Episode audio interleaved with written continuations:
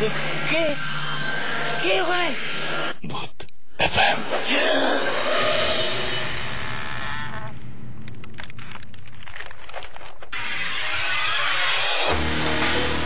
Yes right, ঘড়িতে সময় এগারোটা বেজে উনষাট মিনিট আর সাথে আছি আমি আবির। শুরু হলো ভূত এফএম। আমার এস এম এসটা পড়ার জন্য থ্যাংক ইউ।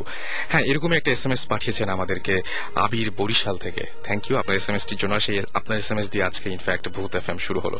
আর ভূত এফএম সবাইকে আরও একবার স্বাগত জানাচ্ছি, আমি রাসেল সাথেই আছি এবং আজকেও আপনাদের নতুন নতুন সব ঘটনা নিয়ে আপনাদের সামনে হাজির হব। আমরা জানি যে আজকে অঘটন ঘটে গেছে আমাদের ক্রিকেট অঙ্গনে, আমাদের পুরো দেশ আজকে উন্মুখ হয়েছিল, আজকে পুরোপুরি তাকিয়েছিল বাংলাদেশ দলের দিকে এবং চেয়েছিল যে বাংলাদেশ দল খুব ভালো একটা কিছু উপহার দেবে। সেটা হয়নি, বাট তার মানে এই না যে সেই হওয়ার প্রক্রিয়াটা বা হওয়ার মানে আমার আমরা একদম হতাশ হয়ে বসে থাকবো। সামনে আরো অনেক খেলা রয়েছে এবং ডেফিনেটলি আমরা সেখানে ভালো করার চেষ্টা করব এবং আমরা প্রত্যাশা করব যে পুরো দেশবাসী যেন বাংলাদেশ ক্রিকেট টিমের পাশে অতীতে যেরকম ছিল, আগেও যেমন ছিল, এখনও যেন তেমনি ভাবে পাশেই থাকে এবং আশা করছি যে অনেক ভালো কিছু একটা করে দেখাবো আমরা শেষ পর্যন্ত। যাই হোক, ভুলে যাই সেই সমস্ত কথা, ভুলে যাই আজকের দিনটিকে। শুরু করি ভূত এফএম, শুনি আপনাদের পাঠানো সব ঘটনাগুলো। এবং আজকে আমাদের সাথে রয়েছেন রেগুলার যেরকম অতিথিরা থাকেন, আজকেও আমাদের সাথে অতিথিরা রয়েছেন। আচ্ছা, আমাদেরকে not man S M S করেছেন এবং তিনি বলেছেন সারাদিন পিকনিক করেছেন এবং পিকনিকের পরে আবার এখন আবার জয়েন করেছেন ভূত এফএমে। থ্যাংক ইউ আপনার এত কষ্ট করে আমাদের সাথে থাকার জন্য। আর সিলেটি মিনহাজ আমাদের এস এম এস করেছেন এবং তিনি বলেছেন তাদের গ্রামের বাড়িতে কয়েকদিন আগে কিছুদিন আগে তারা সবাই মিলে দেখেছেন, পুরো গ্রামবাসী দেখেছেন একটা আগুনের পাতিল সেটা উড়ে বেড়াতে, এরকম একটা জিনিস তিনি তারা কয়েকদিন আগে সিলেটে দেখেছেন। আচ্ছা, আমাদেরকে এছাড়াও এস এম এস করেছেন আমাদেরকে অ্যান্ড্রেস এবং তিনি বলছেন যে ভূত এফএম তারা অনেক ভালো লাগে। থ্যাংক ইউ আমাদের সঙ্গে থাকার জন্য। রহমান আমাদের এস এম এস করেছেন এবং মুনমুন মিয়াপাড়া খুলনা থেকে এবং তিনি বলছেন যে আমরা দুজন রেগুলার ভূত এফএম শুনি এবং এস এম এস করি, বাট কোনোদিন আমাদের এস এম এস পড়া হয় না, দয়া করে এস এম এসটা পড়ো। আজকে পড়া হলো এবং এই অভিযোগটা আমাকে সবচাইতে বেশি শুনতে হয়, তারপরেও বলবো যে আপনারা সাথে আছেন বুঝতে পারি আপনাদের এস এম এস গুলোর মাধ্যমে। এবং আপনারা ছোট করে আপনাদের যেমন যে একটু আগে পড়লাম যে যে পাতিল দেখা গেছে, এরকম ছোট করে ছোট্ট ঘটনার মধ্যে যদি আপনারা এস এম এসটা পাঠান তাহলে পড়ার সম্ভাবনা অনেক বেড়ে যায়। এবং সেজন্য আপনাকে যেটা করতে হবে, মোবাইলটি হাতে নিতে হবে, টাইপ করে ফেলতে হবে S H O U T shout space আপনার নাম স্পেস আপনার মেসেজ আর পাঠিয়ে দিতে হবে নাইন এইট ফোর জিরো নাম্বারে। আমরা পাচ্ছি আপনাদের এস এম এস। তাসিমের এস এম এস পেয়েছি, আমরা পেয়েছি মিথের S M S. Shibli S M S করেছেন মিরপুর থেকে, দেলোয়ার এস এম এস করেছেন আমাদেরকে, রুবেল এস এম এস করেছেন, তারিফ বরিশাল থেকে এস এম এস করেছেন, অর্ণব এস এম এস করেছেন, এস এম এস করেছেন খুলনা থেকে হিমু, এছাড়াও ব্রেভ তন্ময় নাহিন, এছাড়াও আমাদের এস এম এস করেছেন সুইটি সন্দীপ থেকে, বকুল আমাদের এস এম এস করেছেন, রানী আমাদের এস এম এস করেছেন এবং রানীও একটা ছোট ঘটনা বলার চেষ্টা করেছেন যে আমি দুপুরে দরজা দরজা মিশিয়ে আচ্ছা দরজা দরজা লাগিয়ে তিনি ঘুমাচ্ছিলেন এবং উঠে দেখেন যে মানে আবার যখন দেখেন আচ্ছা দরজা তার মানে তিনি লাগিয়েছিলেন না, উঠে দেখেন যে তিনি দরজা লেগে গেছে, এরকম এটা বাতাসেও হতে পারে যদিও। আচ্ছা, এছাড়া মুস্তাফিজ আমাদের এস এম এস করেছেন, হাবিব এস এম এস করেছেন বরিশাল থেকে। তো সমস্ত বাংলাদেশ থেকে আমাদের কাছে এস এম এস আসছে, থ্যাংক ইউ আমাদের সঙ্গে থাকার জন্য। আর আমি প্রতিদিনের মতো আজকেও আপনাদেরই পাঠানো এক্সপেরিয়েন্স দিয়ে শুরু করতে চাই আজকের ভূত এফএম এবং এই এক্সপেরিয়েন্সটি আমাদের সাথে যিনি শেয়ার করেছেন ইমেইলের মাধ্যমে, ইমেল কিন্তু আপনারা ইচ্ছা করলে করতে পারেন Bhoot F M at the rate radio Foorti dot F M. আমরা বেশ মানে এই সপ্তাহে বেশ বিপদে পড়েছিলাম যে আপনারা অনেক ফোন নাম্বার দেন যে ফোন নাম্বারগুলোতে আপনাদের পাওয়াটা খুব মুশকিল হয়ে যায়, সুতরাং পরবর্তীতে আপনার সাথে কন্ট্যাক্ট করাটা অনেক ঝামেলা হয়ে যায়। সুতরাং এমন কোনো ফোন নাম্বার দিবেন না যেটা বন্ধ থাকে বা এমন কোনো ফোন নাম্বার দিবেন না যেটা আপনাকে পাওয়া যায় না।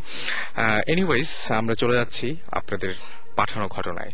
তিনি লিখেছেন আমি রিয়াজ, আমি সবার সাথে ঘটনাটা শেয়ার করব। এটা আমার নানা বাড়ির অনেক দিন আগের ঘটনা।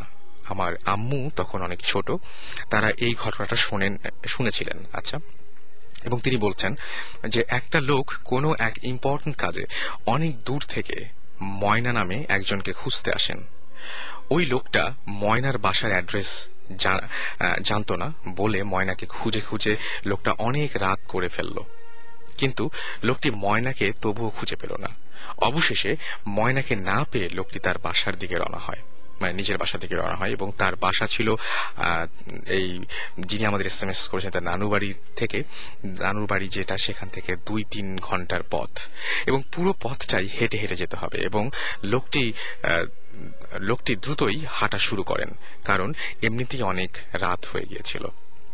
হঠাৎ হাঁটতে হাঁটতে লোকটি প্রায় এক ঘন্টা হাঁটার পর তিনি যেটা হয়েছিল সেটা হচ্ছে বয়েল আচ্ছা বয়েল ছড়ি বয়েল ছড়ি নামে একটা গ্রাম, সেই গ্রামে তিনি আসেন, একটা জায়গায় আসেন এবং তার পানির পিপাসা লাগে, প্রচন্ড পানির পিপাসা পান তিনি পায় তার, এবং লোকটা একটা মসজিদে মসজিদ দেখতে পান সামনে এবং সেখানে যান এবং মসজিদে অজুর কূপ থেকে তিনি খুব তিনি তিনি যেটা করেন সেটা হচ্ছে পানি সংগ্রহ করেন এবং সেখানে তিনি বলেন যে মসজিদ খোলা থাকার কারণে লোকটি সেখানে পৌঁছাতে পারেন এবং মসজিদের ভেতরে গিয়ে বেশ ক্লান্ত হয়ে যান তিনি এবং অবশেষে তিনি সেখানেই ঘুমিয়ে পড়েন। যেহেতু প্রচন্ড সারাদিন ধরেই খুঁজতে হয়েছে এবং সারাদিন ধরে তিনি হাঁটাহাঁটির মধ্যে ছিলেন, সুতরাং ক্লান্ত থাকাটা স্বাভাবিক এবং তিনি সেখানে যে ঘুমিয়ে পড়েন। আনুমানিক মাঝ রাতের দিকে হঠাৎ আওয়াজে তার ঘুম ভেঙে যায় এবং ঘুম ভাঙার পর তিনি দেখেন যে মসজিদের ভেতর সাদা কাপড় পরা অনেক লোক এবং অনেক এবং এবং সবাই একসাথে নামাজ পড়ছে ও জিকির করছে এবং ওরা সেটা যে কারোর সাথে কেউ কথা বলছিল না, যারা সবাই একসাথে নামাজ পড়তে এসেছিল এবং জিকির করতে এসেছিল কারোর সাথে কেউ কথা বলে নাই, নিজেদের মতো জিকির করছিল। তো কর্নার থেকে তিনি হঠাৎ করে তার চোখ গেল কর্নার এবং কর্নার থেকে সাদা কাপড় পরা একটি বৃদ্ধ লোক ওনার দিকে তাকিয়েছিলেন এবং কি যেন বলছিলেন বিড়বিড় করে। এটা দেখে তিনি খুবই ভয় পান, যদিও বৃদ্ধ লোকটির চেহারা খুব সুন্দর ছিল, তারপরও তিনি ভয় ভয়ে গায়ের চাদর মুখের ওপর দিয়ে আবার ঘুমানোর চেষ্টা করেন, কিন্তু ওনার ঘুম আর আসে না, কারণ ওনার বারবারই বৃদ্ধ লোকটির চেহারা তার মনে পড়ছিল এবং তার একটু পরেই তিনি বুঝতে পারেন যে ওনার গায়ের পাশেই বসে কেউ ছোট ছোট করে জিকির করছে এবং জিকিরের মতোই আওয়াজ করছিল, কিন্তু মুখের চাদর সরিয়ে যে কে জিকির করছে বা পাশে কে বসে আছে সেটা দেখার মতো সাহস তার ছিল না। তাই তিনি একেবারে খুব মানে একেবারে খুব চুপচাপ হয়ে তিনি শুয়ে থাকেন এবং মনে মনে আল্লাহর নাম নিতে থাকেন। অনেক অনেকক্ষণ পর মসজিদের সব আওয়াজ বন্ধ হয়ে গেল। তিনি অনেক সাহস করে মুখের চাদর একটু করে সরিয়ে দেখলেন এবং তিনি সরিয়ে ফেললেন চাদরটা, তার আশেপাশে কেউ নেই এবং মসজিদের ভেতরে সাদা কাপড় পরা যে লোকগুলো ছিল তাদের কেউই কাউকে আর দেখা যাচ্ছে না। কিন্তু তিনি যখন মসজিদের কর্নারের দিকে তাকালেন তখন তিনি আবারও দেখলেন সেই বৃদ্ধকে এবং সেই বৃদ্ধ লোকটি তখনও তার দিকে তাকিয়ে এখন এবং এবং এখনো সেই অবাক ভাবেই সে তাকিয়ে আছে এবং এবার তিনি খুব বেশি ভয় পেলেন আর অজ্ঞান হয়ে গেলেন।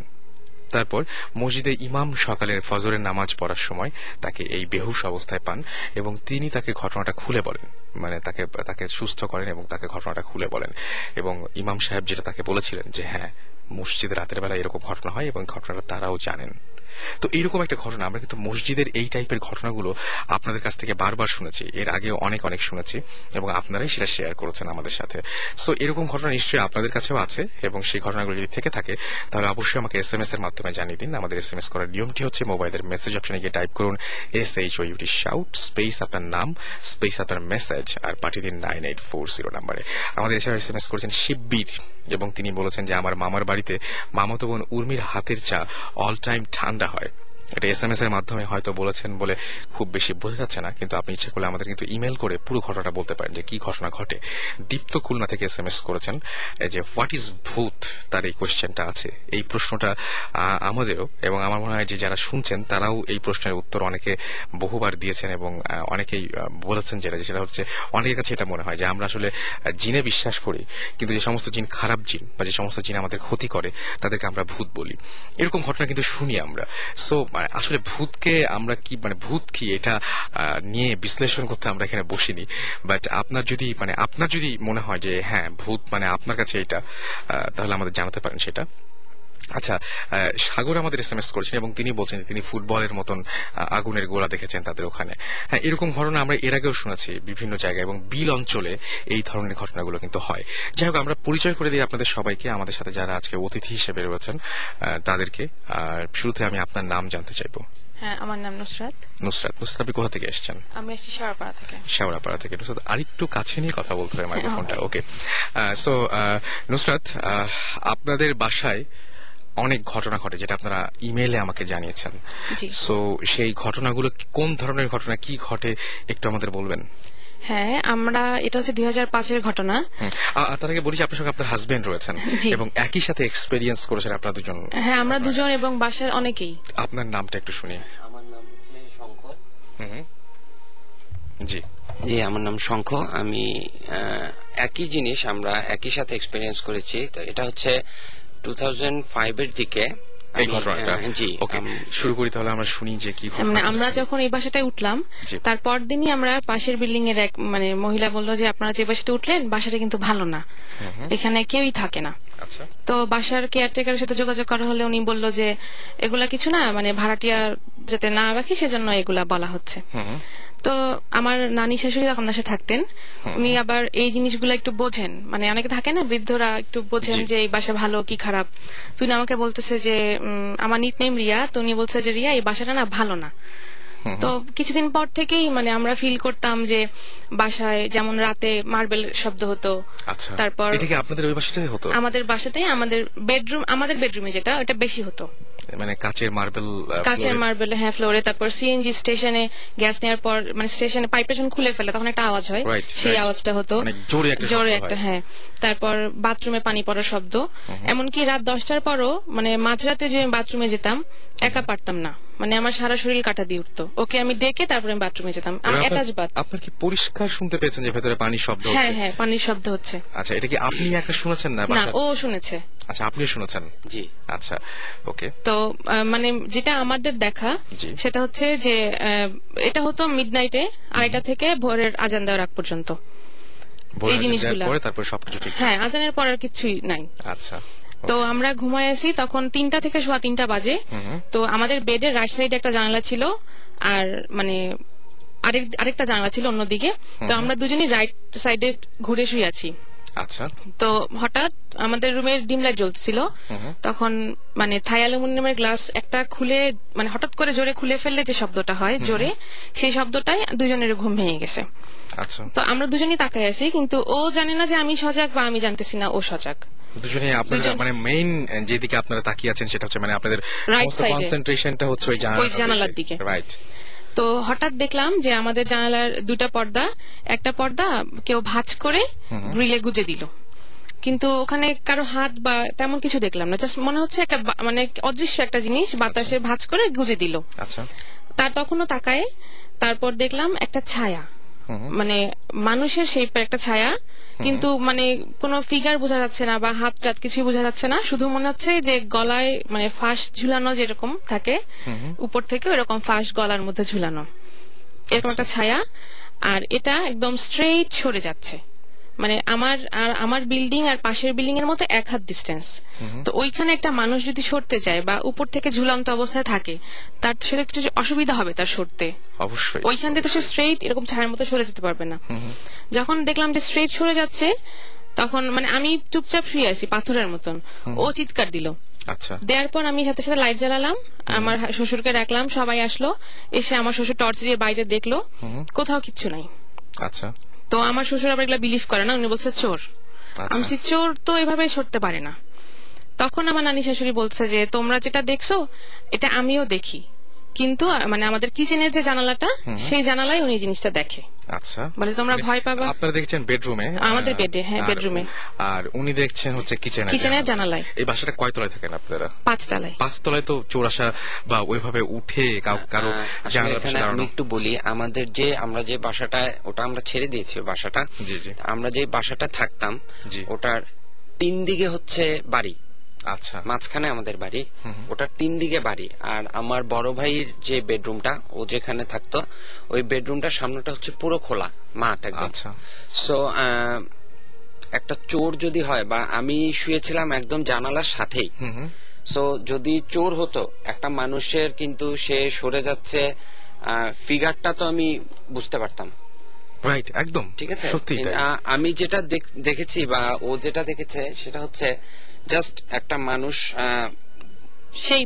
বসে আছে এরকম, এবং তার ঠিক মনে হলো যে এই জায়গা দিয়ে এরকম একটা দড়ির মতো চলে গেছে, যেভাবে ফাঁসির রজ্জু মানে দড়ি যেটা ফাঁসির দড়ি যেটা, তো এরকম। মানে শাটারটা আমার জানালা শাটারটা যখন সরে গেছে মানে খুব একটা শব্দ হয়েছে, তো তখন সাথে সাথে আমি চোখ মেলছি, চোখ মেলার পর দেখলাম যে পর্দাটা সরে জানালা ভিতর গুজে দিল। এইগুলো আপনারা দেখছেন একদম চোখের সামনে তখন। ও যে আবার আমার পাশে শুয়ে ও যে দেখতেছে, এটা আপনি বুঝেন, লাইট তো বন্ধ আমার রুমে, আমি বুঝতে পারিনি যে ও দেখতেছে। তো তখন যখনই আমি মানে আমার ভিতর থেকে একটা শব্দ আসছে আর কি, আমি একটা নয়েজ করছি ভয়ে, তো দেখলাম যে জিনিসটা এমন ভাবে সরে গেল যে কোনো মানুষের পক্ষে এতই স্মুথ মানে জাস্ট মনে হলো ভাসতে ভাসতে জিনিসটা চলে গেল। এট দ্যাট টাইম মানে আমার ওঠার মতো কোনো ইয়ে ছিল, আমি এত ভয় পাইছি। সো ও তখন আমার বাচ্চাটা আমাদের পাশে তখন শোয়া, ও লাফ দিয়ে উঠে লাইট অফ লাইট জ্বালাইছে, আমিও নামলাম, নেমে দরজা খুলে সবাইকে ডাকলাম। তো এরপরে তো আমার নানু বললো যে আমাদের কিচেনের যে জানালাটা, কিচেনের জানালায় নানু, আমার নানু প্রায় এরকম দেখেন। তো এরপরে আবার আমার আম্মা একদিন দুপুর বেলা সম্ভবত, তো আমার আম্মার রুমে একটা ছোট আলমারির মতো আছে, তো দুপুরবেলা হঠাৎ করে আম্মা দেখতেছে যে ওটার উপরে একটা ছোট বাচ্চা বসে আছে। আচ্ছা, তো এটা আম্মা ওই সময় আমাদের আর বলে নাই, এটা উনি নিজের চোখে দেখেছেন। হ্যাঁ হ্যাঁ দেখছেন, ওই একই বাসাতে একই বাসাতে একই বাসাতে তো এর মানে এই বাসাটাতে অনেক মানে এরকম ঘটনা ঘটছে। যেমন এর আবার কিছুদিন পরে একদিন আমরা রাত্রেবেলা একটু বাইরে গেছিলাম, আমি আমার ওয়াইফ বাইরে গেছিলাম। তো রাত্রেবেলা কোনো এক কারণে আমার আম্মা আমাদের রুমের দরজাটা খুলছেন, তখন রাত প্রায়, আমার রুমের লাইটটা বন্ধ ছিল। তো আম্মা দেখলো যে একটা মেয়ে বসা খাটের উপরে, ঠিক আছে বসা। তো এটা দেখছে, আপনাদের ফ্যামিলির কোন পরিচিত কেউ মনে হয়েছে নাকি একদম অপরিচিত? না না, একদম অপরিচিত। আচ্ছা, আমাদের ফ্যামিলির কেউ না। এইরকম এরকম দেখার পরে তো এগুলি আমরা প্রায় বাসায় শেয়ার করতাম। আমার আব্বা খুবই সাহসী মানুষ, আর উনি এগুলি বিলিভ করে না। সো আব্বাকে এগুলি বলতাম, বলতো ধুর তোমরা এগুলি ভুল দেখছো, এগুলি তোমাদের মনের ভুল ভাইয়া। তো আমার নানুর আবার একটা অভ্যাস আছে, উনি মাঝরাতে নামাজ পড়ে। আচ্ছা, তাহাজ্জুদের নামাজ পড়ে। তো একদিন রাত্রেবেলা আমরা ঘুমায় আসি, আমি তখন রাত্র কয়টা হবে, এই সাড়ে তিনটা। আমাদের বাসার ম্যাক্সিমাম ইনসিডেন্ট গুলি এই আড়াইটা থেকে ফজরের আজানের আগ পর্যন্ত এরকম এরকম সময় হয় বা ঘটে থাকে। আচ্ছা, তো আমার হঠাৎ মানে প্রচন্ড ভারী একটা জিনিস ফ্লোরে পড়লে যেরকম শব্দ হয়, খুব প্রচন্ড জোরে একটা শব্দ হয়েছে আমাদের বাসায়।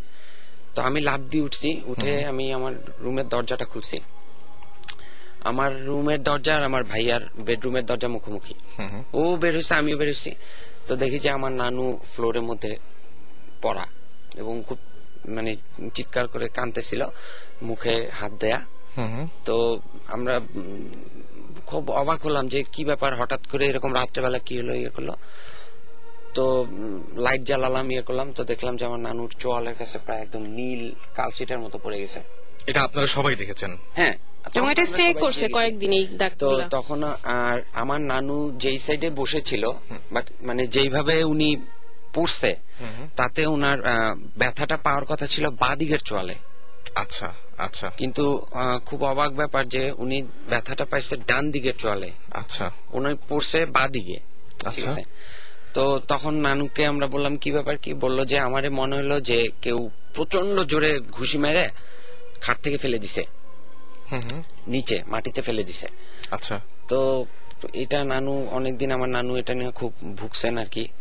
তো এটার পরে তো আমাদের পাশের বাসার আন্টিকে, এক আন্টি ছিল, তখন ওনাকে আমরা বললাম যে আন্টি আসলে এরকম এরকম হচ্ছে আমাদের বাসায়। তো বললো যে দেখা আসলে এটা অনেকেই জানে এরকম এখানে আছে, কিন্তু বাড়িওয়ালারে বললে তো বাড়িওয়ালা এগুলি বিশ্বাস করে না। আমরা আমাদের কেয়ারটেকার যে আছে ওনাকে অনেক বলছি যে এরকম বাসার ভিতরে ইয়া হচ্ছে। আর আমার ভাইয়া তার বেডরুমে প্রায় শুনতো মানে হাড্ডি চাবালে যেরকম কর্কর শব্দ হয়, ওর জানালার কাছে এবং প্রচন্ড দুর্গন্ধ আর কি আসতো প্রায় মাঝরাতে। পাঁচতলায় কিন্তু সাধারণত দুর্গন্ধ আসার কথা না, এটা খুব আজব ব্যাপার। আজব ব্যাপার, জি, পাঁচতলায় দুর্গন্ধ আসাটা একটু মুশকিল। তারপরে আরেকদিন রাতে, আরেকদিন সকালবেলা ও অফিস যাওয়ার সময় আমার নানু ওকে বলতেছে যে তুমি এত রাতে হাঁটাহাঁটি করো কেন ঘরের মধ্যে? তো বলতেছে যে নানু আমি তো হাঁটাহাঁটি করি নাই। বল না তোমারে আমি দেখছি, তুমি রাত্র তিনটার সময় উঠা তোমার রুমের থেকে বের হয়ে ভিতরে রুমে গেছো, আবার হাইটা এসে তুমি তোমার রুমে ঢুকছো। তো মানে ও খুব অবাক হয়েছে যে আমি তো এত রাত্রে তো ঘুম, প্রশ্নই আসে না। তো এরকম মানে প্রায় ইনসিডেন্ট হইতো। আর আমার বাচ্চাটা তখন এক বছর হয় নাই, আট নয় মাস বয়স। ও মানে যেই জানালাটায় আমি ওই জিনিসটা দেখছিলাম, ও প্রায় দেখতাম মানে ওই জানালাটার দিকে তাকিয়ে মানে প্রচন্ড চিৎকার দিত, মানে ভয়ে প্রায় একদম শক্ত হয়ে যেত। এটা আপনার বাচ্চা বয়স কত? ওর এখন পাঁচ বছর। আমরা যখন বাসা ছিলাম তখন ওর বয়স আট মাস নয় মাস ছিল, যখন সেরকম মানে ওই জানালা দিকে চোখ পড়লে সে চিৎকার দিয়ে। ওকে, সো আপনারা পরে কি বের করতে পেরেছিলেন আসলে যে ওই বাসাটা আসলে কি ঘটনা ছিল? ওই বাসাটা আমরা পরে জানতে পেরেছি যে ওই বাসাটা যখন তিনতলা পর্যন্ত কমপ্লিট হয়েছিল তখন ওই বাসায় মানে একটা ফ্যামিলি থাকতো। ওই বাসায় ওই বাসার মহিলা সম্ভবত সুইসাইড করছিল, তারপর থেকে এই বাসাটাতে এরকম, তারপর থেকে নাকি মানে এরকম হতো। তো এটা আমরা জানতে পারছি অনেক পরে। আপনাদের বাসা ছাড়ার কারণও কি এটা যে এই বাসাটা এরকম ধরনের? আসলে বাসা ছাড়ার কারণ কারণ ওই বাসাটায় আমাদের ফ্যামিলির ম্যাক্সিমাম মেম্বার প্রায় সিক থাকতো এবং এই ধরনের ইনসিডেন্ট গুলি হতো। আমার নানু খুব মানে বয়স্ক মানুষ, উনি এরকম বেশ কিছু মানে এক্সপিরিয়েন্স হয়েছে ওনার। এর মানে এগুলির কারণেই আর কি মেইনলি আমরা পরে ওই বাসাটায় আর থাকিনি। আচ্ছা, একটা জিনিস সেটা হচ্ছে যে এই যে আপনারা বাসা পরিবর্তন করলেন, নতুন বাসা যে আসলেন চেঞ্জ করে, সেই নতুন বাসায় কি আর এই ধরনের কোনো প্রবলেম হয়েছে? নতুন বাসায় আমাদের কোনো প্রবলেম হয় নাই, আমরা এই ধরনের কোনো ইয়ে ফিলও করিনি। তো আমার যেটা মনে হয় যে আসলে এই ব্যাপারগুলোকে সবসময় আমরা চেষ্টা করি, চিন্তা করি যে আমরা ভুল দেখি বা মানসিক ব্যাপার বলে চালিয়ে দিতে চাই, কিন্তু এটা কি বলবো যে একটা বাসার সাথে তো এত কিছু মানে একসাথে সবগুলো মানুষ এভাবে দেখতে পারে না, একসাথে সবগুলো মানুষ সিক হয়ে যেতে পারে না। যাই হোক, আমাদেরকে এস এম এস করেছেন শাঙ্ক এবং তিনি বলেছেন যে খুব ভয় লাগছে ভাইয়া, থ্যাংক ইউ। অন্তর লিখেছেন ভাইয়া দোয়া দরুদ পড়ে তারপর ভূত এফ এম শুনতে বসেছি। হম ভালো হয়েছে যে আমার মনে হয় যে আপনার দোয়া দরুদের যে সোয়াব সেটা কিছুটা আমরাও পাবো, কারণ আপনারা মানে ভূত এফ এম শোনার জন্য দোয়া দরুদ পড়ছেন। দ্যাট মিনস যে আপনাদের উপকার হচ্ছে, আপনাদের পুণ্য হচ্ছে, সেই সাথে আমরাও সেই পুণ্যের ভাগ পাবো আশা করি। নীরব লিখেছেন বরিশাল থেকে যে আমি যখন একা থাকি তখন আমাকে কে যেন ডাকতো। ওকে, আর অমৃত লিখেছেন সিএনবি মোড় থেকে, তিনি লিখেছেন যে ভাইয়া আমি ভূত এফ এম কে থ্যাংক ইউ জানাচ্ছি, কারণ থ্যাংকস জানাচ্ছি কারণ রাতের ঘুম হারাম করার জন্য। ওকে, তার মানে আপনার রাতের ঘুম হারাম করলে আপনি খুশি হন। অলরাইট, আমাদের হাসান এস এম এস করেছেন এবং হাসান এস এম এস করে বলেছেন যে তার এক ফ্রেন্ড প্রাইভেট থেকে প্রাইভেট পড়া থেকে ফেরার সময় গাছের মাঝে সাদা কাপড় পরা একটা লাশ ঝুলতে দেখেছে। আচ্ছা, এবং তিনি বলেছেন যে আচ্ছা, তারপরে আমার যেটা মনে হয় যে এই ঘটনাটা একটু বড় করে না শুনলে ঠিক বোঝা যাবে না। সজীব লিখেছেন যে ভয়ানক, আচ্ছা সজীব ভয়ানক দ্বীপ, তিনি লিখেছেন যে ভাই আমার কেন ভয় করে না, প্লিজ আমি একটু ভয় পেতে চাই। আচ্ছা, একটা জিনিস সেটা হচ্ছে যে আপনি ভয় পেতে চান, বাট কিসে আপনার ভয় পাবে এটা আমি জানি না। অনেকে হয়তো এরকম হতে পারে যে আপনার যদি ভয়ের গল্প শুনে না হতে পারে, ভয় না লাগে, তাহলে আপনি একটা কাজ করতে পারেন যে অন্য কিছু ট্রাই করে দেখতে পারেন যে অন্য কোনো ধরনের গল্প আপনার ভয় লাগে কিনা আমি জানি না। তবে ব্যাপারটা হচ্ছে কি, আমি চাই না যে আপনার ভয় লাগুক, মানে সেই সত্যি সত্যি আপনি ভয় পেয়ে যান, ভয় পেয়ে গেলে কিন্তু মুশকিল আছে, সেরকম ভয় পেয়ে যান সেটাও চাই না। আর আমাকে থেকে রূপক এস এম এস করেছেন খুলনা থেকে ভাই। আচ্ছা, তিনি বলছেন যে একটা ঘটনা শুনে ঘুম আসা অফ হয়ে গেল। ওকে, মানে ঘুম বন্ধ হয়ে গেল তার। আচ্ছা, এছাড়া আমাদেরকে এস এম এস করেছেন পল্লবী রাজশাহী থেকে, এবং আমাদেরকে পল্লবীর আশাই থেকে এস এম এস করেছেন এস এম এস করেছেন আরো অনেকেই। আমরা একটা ব্রেক নেই ছোট, এবং ব্রেকের পরে আমরা আবারও ফিরে আসবো আপনাদের কাছে। স্টে টিউন টু রেডিও ফুর্তি। আর আমাদের এস এম এস পাঠানোর নিয়মটি হচ্ছে শাউট লিখে স্পেস দিয়ে আপনার নাম লিখে স্পেস দিয়ে আপনার মেসেজ লিখে পাঠিয়ে দিন নাইন এইট ফোর জিরো নাম্বারে। আর এখন একটা গান শুনবো আপাতত। হ্যাঁ, অনেক আমরা এখনো আছি এবং ভৌতিস্ট আমাদের সাথে জয়েন করেছেন এই মাত্র। ওকে, সুতরাং আমার মনে হয় আজকে অনেক অনেক অনেক কিছু হবে আশা করছি, এবং সেজন্য বলবো যে স্টিল আপনারা আমাদের সাথেই থাকুন এখন যেভাবে আছেন। আমরা ফিরে আসছি একটু পরেই।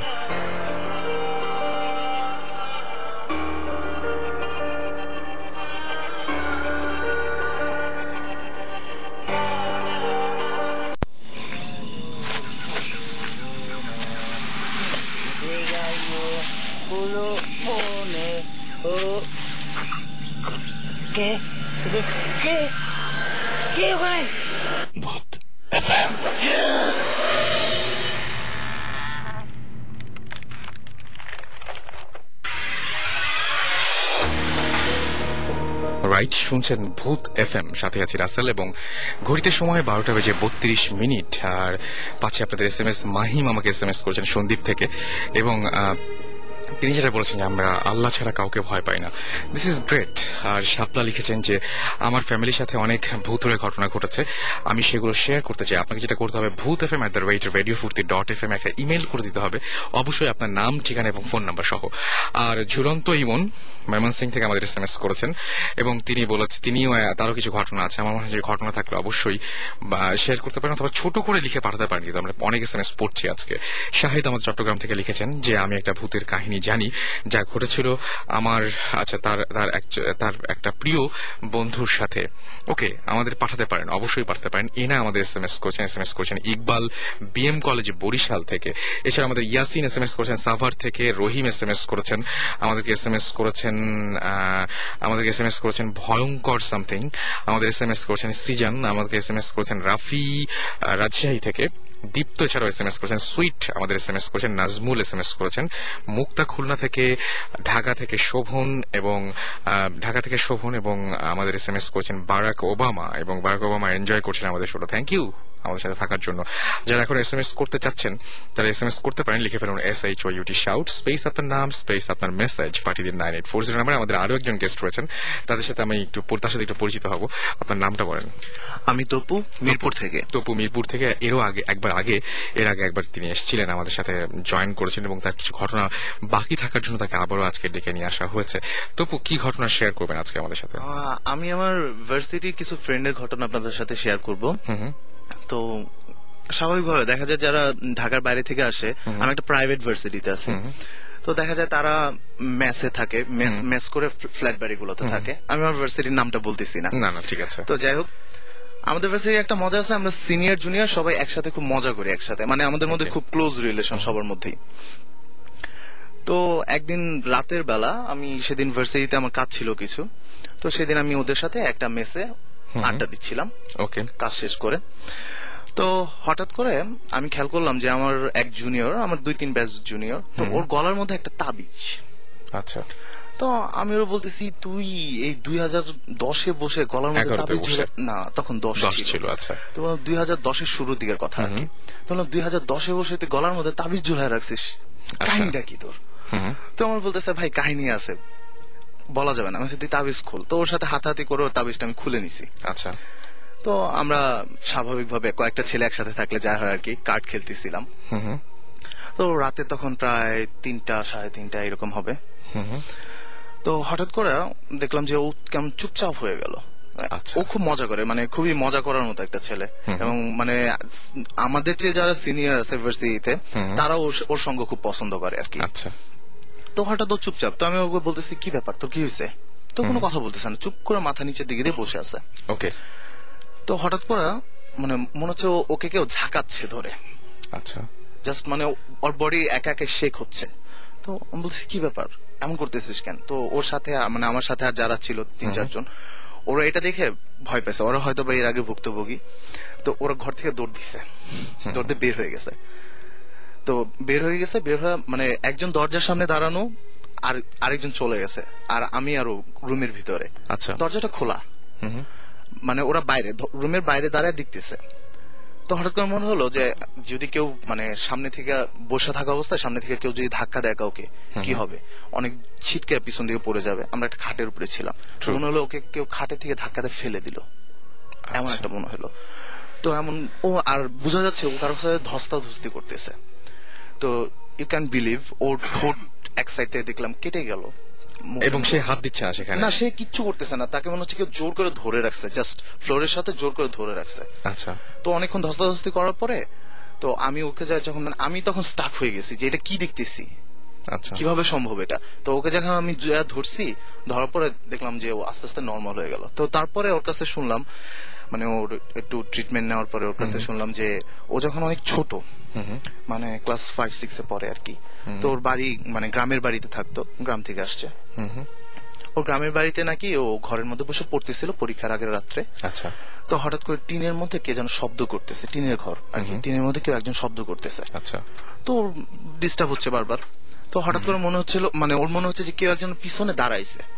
তো যখন ঘুরে পিছন দিকে তাকালো তখন দেখলো যে মানে একটা বাচ্চা, ছোট একটা বাচ্চা, তিন চার মাস বয়সের বাচ্চারা যেরকম দেখতে হয়, কিন্তু দেখতে খুবই বিকৃত, মাথাটা অনেক বড়।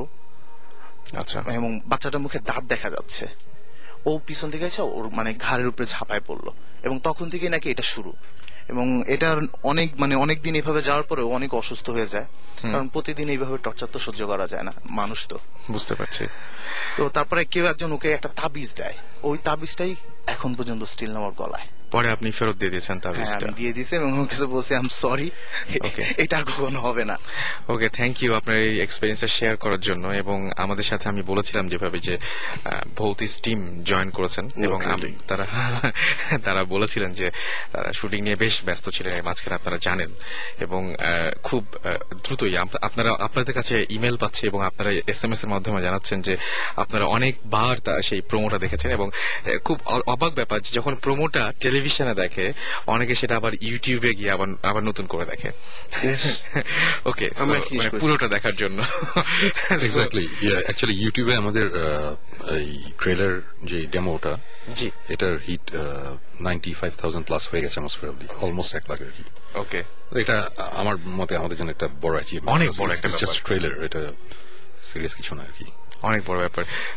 সুমন ভাই, আমার মনে হয় যে মানে যে পরিমাণ এখন মানে ভিউয়ার্সরা আছে আরো বেশি বাড়বে যখন, এবং আরো বেশি আরো অনেক হিট করবে অনেকে। ইনশাআল্লাহ, আমরা ইনশাআল্লাহ ভেরি মাচ হোপফুল। একদম, এখন তো অ্যাকচুয়ালি দেশ টিভিতে প্রোমো দেখানো শুরু হয়ে গেছে। সো যাদের ইউটিউব অ্যাক্সেস নাই বা যারা ওইসব জায়গায় ইউজুয়ালি যায় না, তারাও এখন দেখতে পারছে। সো হোপফুলি এটা ভালো একটা জায়গায় যাবে। আচ্ছা, এটা তাহলে কি মানে এখন কি আমরা বলতে পারি যে বেশ কিছু এপিসোড হাতে রেডি হয়ে গেছে বা এরকম আমরা দেখতে পাচ্ছি খুব দ্রুত? রাইট, এখন ব্যাপারটা যেটা হচ্ছে যে আমাদের ইনভেস্টিগেশন তো অ্যাকচুয়ালি অলমোস্ট ডান, একটা জাস্ট লোকেশনের ইনভেস্টিগেশন এখনো শেষ হয়নি। আচ্ছা, ওই জায়গায় আমরা ওটা এখনো শেষ করিনি, ওটা আমরা লাস্টে শেষ করবো, ওটা হাফ ডান অবস্থায়। ওটা নিয়ে ইনফ্যাক্ট আজকে আমরা কথা বলবো, লাস্ট দিন আমরা আলাপ করছিলাম ওটা নিয়ে। আর আমাদের যে ফিকশন পার্টগুলো, আমাদের পাঁচটা ফিকশন পার্ট থাকবে নাটক টাইপের, পাঁচটার মধ্যে দুটো হয়ে গেছে আর তিনটা বাকি। সো এই তিনটাও খুব শীঘ্রই এই মাসের মধ্যেই শেষ হয়ে যাচ্ছে।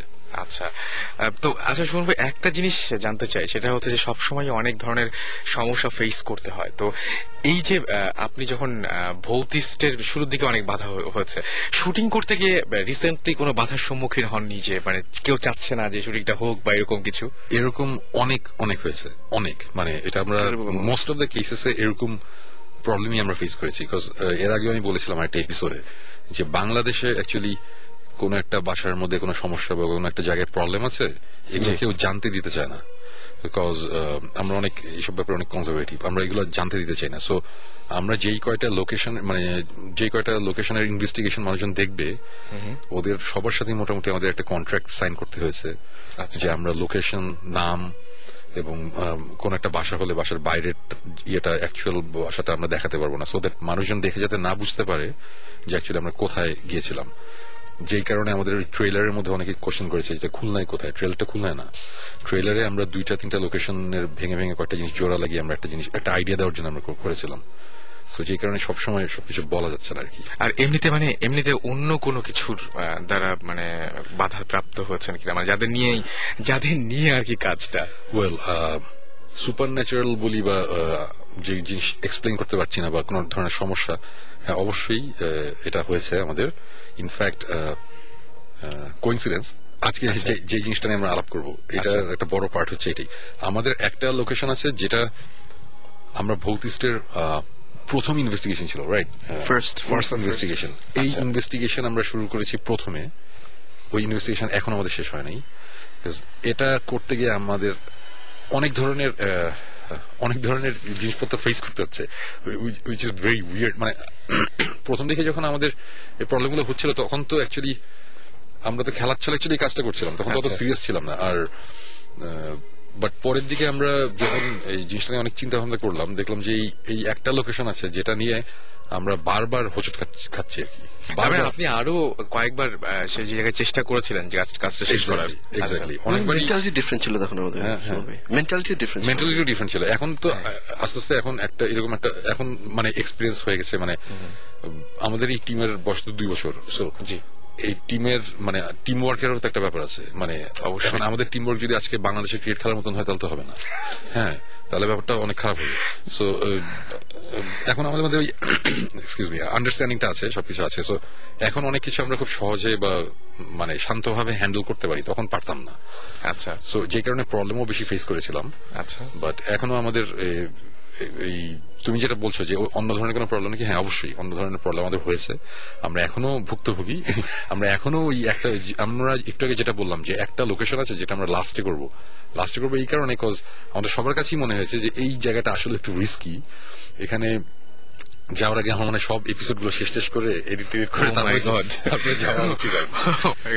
তো আমার যেটা মনে হয় যে আপনারা যারা সাথে আছেন তাদের যদি কোনো কিছু জানতে ইচ্ছে করে অবশ্যই এস এম এস করতে পারেন, লিখে পারেন S H Y U T shout space আপনার নাম স্পেস আপনার মেসেজ পাঠিয়ে দিন নাইন এইট ফোর জিরো নাম্বারে। বলি একটু ছোট্ট করে যে আমাদেরকে বৃষ্টি এস এম এস করেছেন আমাদেরকে এস এম এস করেছেন বৃষ্টি এবং বলেছেন যে ভাইয়া আমরা সবসময় ভূত এফ এম শুনি, এটা আমাদের খুব ভালো লাগে, thank you so much. Nadia Chittagong থেকে এস এম এস করেছেন আমাদেরকে। এছাড়া সুমি এস এম এস করেছেন এবং বলেছেন যে ভৌত ভৌতিস টিমকে আবারও ফিরে আসার জন্য অনেক অনেক অনেক অনেক ধন্যবাদ এবং অনেক বেশি এনজয় করছে। ওকে, আমাদেরকে এস এম এস করেছেন কাউন্ট ড্রাকুলা রাজশাহী থেকে এবং আচ্ছা ট্রান্সিলভানিয়া থেকে রাজশাহীতে চুলটা। আচ্ছা ঠিক আছে, আমার কাছে একটা কোশ্চেন আছে, সেটা হচ্ছে বাংলাদেশ ক্রিকেট টিমের জন্য ভূত দিয়ে কিছু করা যায় না? আজকে না না আজকে ফেসবুকে আমার স্ট্যাটাস ছিল যে উইল বিট ইংল্যান্ড। হ্যাঁ ওকে, তোর পরে একজন স্ট্যাটাসে কমেন্ট করেছে, আমার নামটা মনে নেই, সে বললো যে আজকে এই চিটাং স্টেডিয়াম নিয়ে একটা ভূতের কিছু বলেন, ইংল্যান্ড প্লেয়াররা যদি শুনে তাহলে ভয় খেতে হবে। বাট আমাদের ভয় দেখিয়ে জিততে হবে না, ইনশাল্লাহ আমি আশাবাদী ইংল্যান্ডের সাথে আমরা আমরা ইনশাল্লাহ জিতবো। আমরা ওই যে মাঝে মধ্যে এরকম হয় না যে আমরা আমাদের ওই যে সিনিয়ররা মানে আমাদের সিনিয়র সিটিজেন যারা বা যারা বয়স্ক যারা আগের জেনারেশনের তারা বলে না যে এখনকার গানগুলো যেন কেমন হচ্ছে, আমাদের সময়ের গানগুলো খুব ভালো ছিল। তা আমার ধারণা এই ধরনের কথাবার্তা বোধ হয় বাংলাদেশ ক্রিকেট টিমকে বলেছিল এবং ওরা কনভিন্সড হয়ে ওদের সময়ে বাংলাদেশ ক্রিকেট টিম যেমন খেলতো ওইভাবে একটু খেলতে হয়েছে।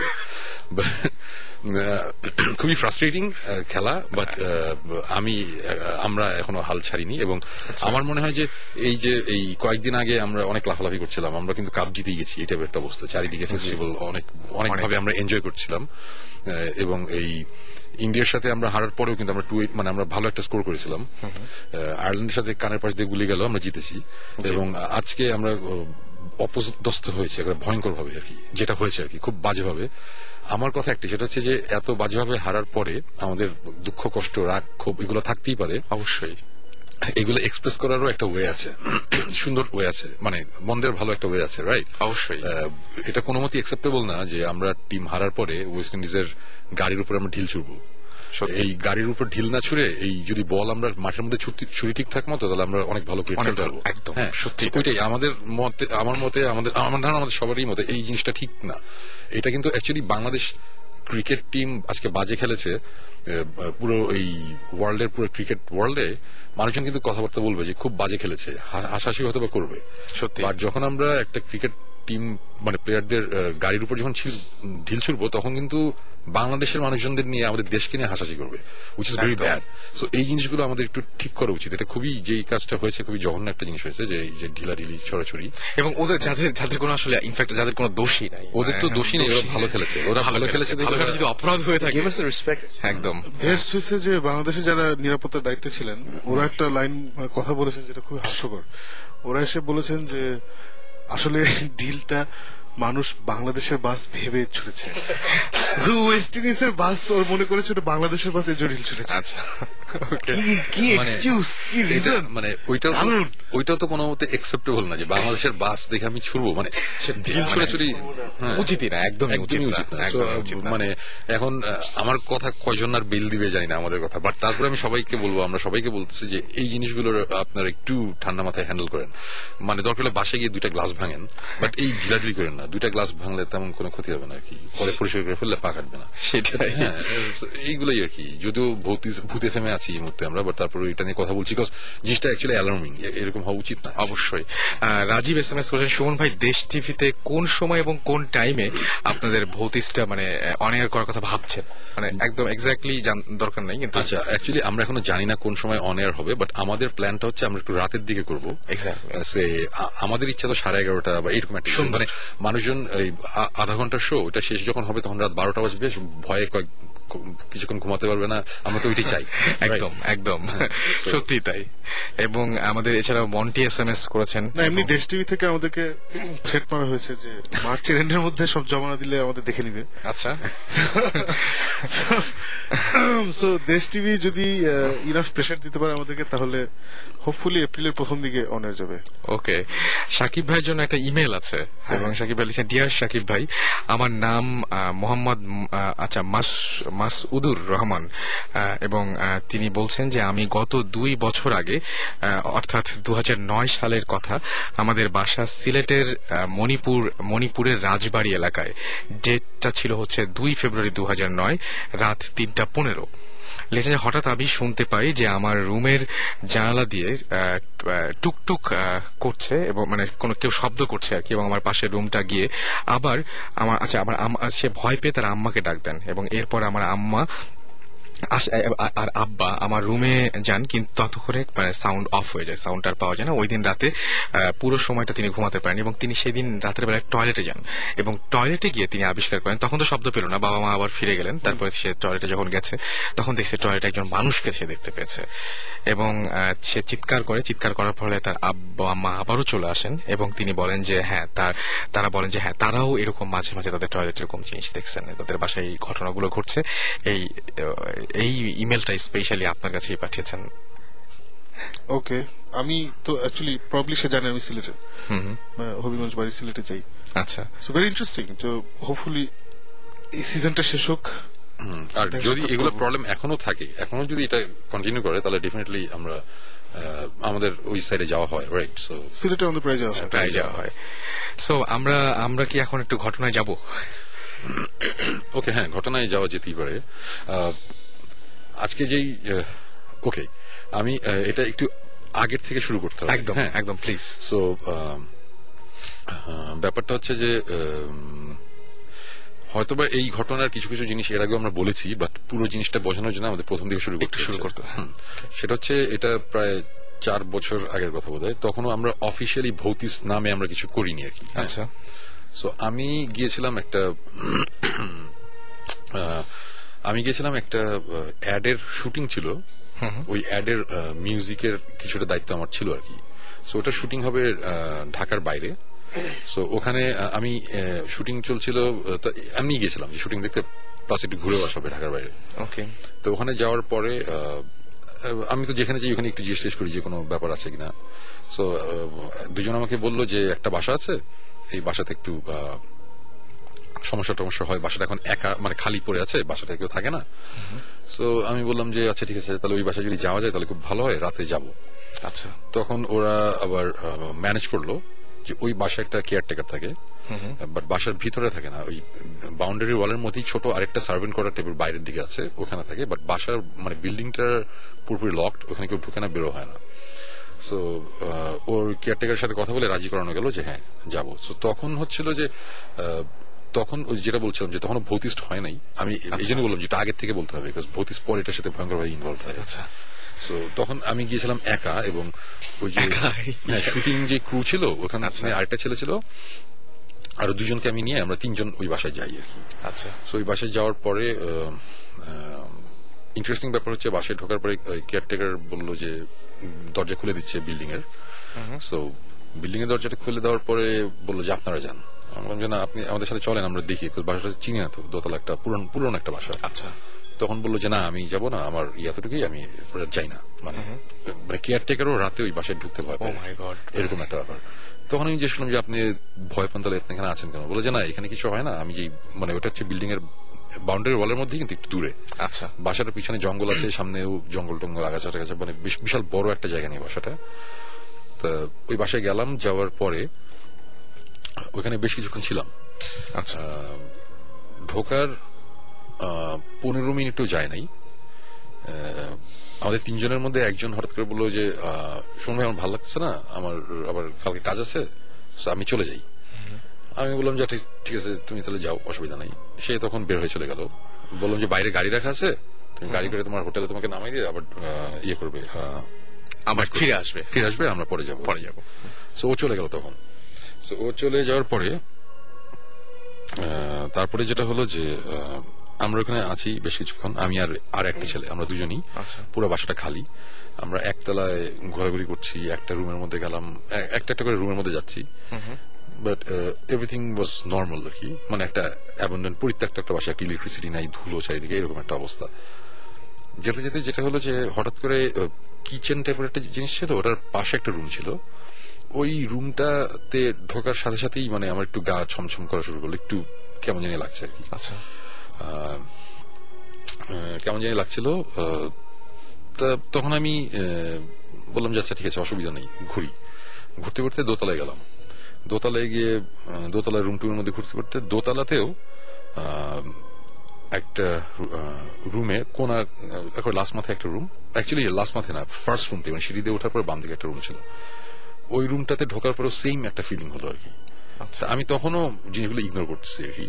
করতে করতে আমরা ছাদে গেলাম। ছাদে গিয়ে কিছুক্ষণ ঘোরাঘুরি করে ছাদে কিছুক্ষণ ঘোরাঘুরি করে আমরা আবার নিচে আসলাম। নিচে আসার পর আমরা দুজন ছিলাম, দুজনের আমার সাথে যে ছিল ওকে বললাম যে একটা কাজ করি, আমরা এখন লেটস স্প্লিট আপ, আমরা আলাদা হয়ে যাই, তুমি নিচে ওই রুমে থাকবা আর আমি দোতলার এই রুমে থাকবো, আমরা আলাদা থাকবো, আচ্ছা দেখি কিছু হয় কিনা। সো ও নিচে যেতে না যেতেই, আমার ঘটনাটা তো অনেক আগে ঘটেছিল, আমার ছাড়া ছাড়া মনে আছে, বাট যতটুকু মনে আছে আমি স্টোরিগুলো বলছি। হঠাৎ করে কোনো একটা সময় আমরা একটা আওয়াজ পেলাম, আওয়াজটা বেশ, ও আচ্ছা, আমাদের আমার হাতে একটা হ্যান্ডিক্যাম ছিল, আচ্ছা হ্যাঁ, এবং আমাদের কাছে দুটো ওয়াকি টকি ছিল। এটা হচ্ছে ওই যে শুটিং ক্রু এর ওয়াকি টকি, একজন আরেকজনের সাথে কমিউনিকেট করার জন্য কমিউনিকেট করার জন্য আর আমার কাছে, আর ওই ছেলেটার কাছে একটা টর্চ লাইট ছিল, যে পেন্সিল টর্চ গুলো হয় ছোট, ওরকম ছোট। আর আমার কাছে ঠিক টর্চ লাইট ছিল না, আমার কাছে ছিল আমার কিরিং এর সাথে একটা লাইট জ্বলে, এলইডি লাইট, হ্যাঁ আচ্ছা, এইটাই, আমার কাছে আর কিছু নাই। তখন তো অ্যাকচুয়ালি টিমও ছিল না, তখন তো খুব আনপ্রফেশনাল ছিলাম, জাস্ট হুটহাট করে চলে যেতাম, শখ করে বা একদম শখের বসে যাওয়া, ওরকম একটা অবস্থায় হঠাৎ করে একটা আওয়াজ পেলাম আমরা। আওয়াজটা হচ্ছে ইয়ে থেকে, কি বলে, ওই মনে হলো যে ছাদ থেকে এসেছে, আচ্ছা, এবং বেশ বিকৃত টাইপ, মানে আওয়াজটা আমি ঠিক বোঝাতে পারবো না। এটা হচ্ছে বিড়াল কাঁদে না মাঝে মাঝে মানুষ টাইপের, বিড়াল একদম মনে হয় পুরোপুরি মানুষের মতো করে শব্দ করছে একদম। ওই আওয়াজটাই যদি এরকম করা হয় যে বিড়ালটা কাঁদার চেষ্টা করছে কিন্তু ওর গলা আমি চাপ দিয়ে ধরে রাখছি আর কি, মানে গলা দিয়ে আওয়াজটা আসতে গিয়ে আসছে না, মানে বারবার আটকে যাচ্ছে, মানে আওয়াজটা বেশ বিকৃত, বেশ ভয়ঙ্কর। আমার কাছে ইয়ে ছিল তখন, তো আমাদের ওই যে ইএমএফ এগুলো কিছু ছিল না, বাট আমার কাছে যে হ্যান্ডিক্যাম ছিল, ওই হ্যান্ডিক্যামের মধ্যে ওই অডিওটা আছে আমাদের কাছে, ওই আওয়াজটা এখন আছে। হ্যাঁ, সো আওয়াজটা শোনার সাথে সাথে আমরা মনে হলো যে এটা ছাদ থেকে আসছে, তখন আমরা দৌড় দিয়ে ছাদে যাই, ছাদে যাই। তখন আমরা স্প্লিট হইনি, ছাদে গেলাম। ছাদে যাওয়ার পরে তো ওই টর্চ তো নাই, যে পেন্সিল টর্চ দিয়ে কম আলো হয়, অল্প একটা, ওর মধ্যে ছাদের মধ্যে আমরা ঘুরতেছি, ছাদে কোনো রেলিংও নাই, এদিকে ঘুরি ওদিকে ঘুরি, কোথাও কোনো আওয়াজ পাচ্ছি না। ছাদে থাকার অবস্থাতে সাথে সাথে মনে হলো যে নিচে আওয়াজটা হচ্ছে, তখন আমরা দৌড়ে আবার নিচে যাই, নিচে আসি। নিচে আসার পরে কিছুক্ষণ থাকি, থাকার পরে দেখলাম যে না, কোনো কিছুই বুঝতেছি না। তখন আমরা বললাম ঠিক আছে, এবার আমরা আলাদা হই। এর আগে একটা ছোট ঘটনা ঘটেছিল, সেটা হচ্ছে দোতলার যে রুমটা ছিল, ওই রুমে একটা ক্লোজেট ছিল। এই ক্লোজেটটা আমরা টেনে খোলার চেষ্টা করছিলাম, বাট ওটা খুলছিল না কোনো একটা কারণে, মানে অনেকদিন ধরে পড়ে আছে, তো জ্যাম হয়েছিল। আমরা যখন নিচে গেলাম, নিচে যাওয়ার পর দেখলাম যে একটা কিচেনের পাশে একটা রুম, ওই রুমের মধ্যে একটা ছোট একটা ভাঙ্গা একটা টেবিল, মানে পায়াটাও নাই, মানে ধ্বংসস্তূপ টাইপের। ওটার উপর কিছু সাদা সুতা টাইপের বেনি বেনি করা টাইপের একটা উইয়ার্ড একটা জিনিস, মানে আমরা ঠিক বুঝতে পারছিলাম যে এটা কি, মানে পুরো ধুলায় ময়লা অবস্থা, বাট সাদা সুতা আর কি, বোঝা যাচ্ছিল। তো ওটা আমি দেখে বলছি এটা কি। এই জিনিসগুলো আবার আমাদের ক্যামেরাতে আছে, সবকিছু ভিডিওতে আছে, আচ্ছা খুবই আনপ্রফেশনাল ভিডিও, বাট আমাদের কাছে আছে। এনিওয়েজ, তো ওটা আমরা তখন পাত্তা দিই নাই। আমি তখন বললাম তুমি এখানে থাকো, আমি উপরে যাই বলে আমি উপরে চলে গেছি। উপরে উপরে যখন আমরা চলে আসছি, উপরে চলে আসার পরে ওখানে বসে আছি বেশ কিছুক্ষণ, দোতলায় আমি আর একতলায়। হঠাৎ করে একটা ধূপ করে একটা আওয়াজ পেলাম। আওয়াজ পাওয়ার সাথে সাথে মনে হলো যে আওয়াজটা নিচ থেকে। আমি আবার দৌড়ে নিচে যাওয়া শুরু করছি। আমি যখন সিঁড়ির কাছে আসছি, দেখি যে ওই ছেলেটা আবার দৌড়ে উপরে আসতেছে। আমি বললাম যে আওয়াজ শুনছো? তখন বলতেছে না, আওয়াজ তো উপরে হয়েছে। আমি আরো শুনে ভয় পেয়ে গেলাম, আমি দৌড়ে আসছি। ও মাই গড, মানে দুজন দুই জায়গায় শুনছেন? আমি বললাম না, আওয়াজ আমি নিচে শুনছি। এরকম এই এইটা নিয়ে আমরা আর্গুমেন্ট করতে করতে ইমরান হঠাৎ, মানে আমার সাথে যে ছিল, ওর নাম জানতে অসুবিধা নেই, অনেক ইমরান। তো ও হঠাৎ করে আমার দিকে,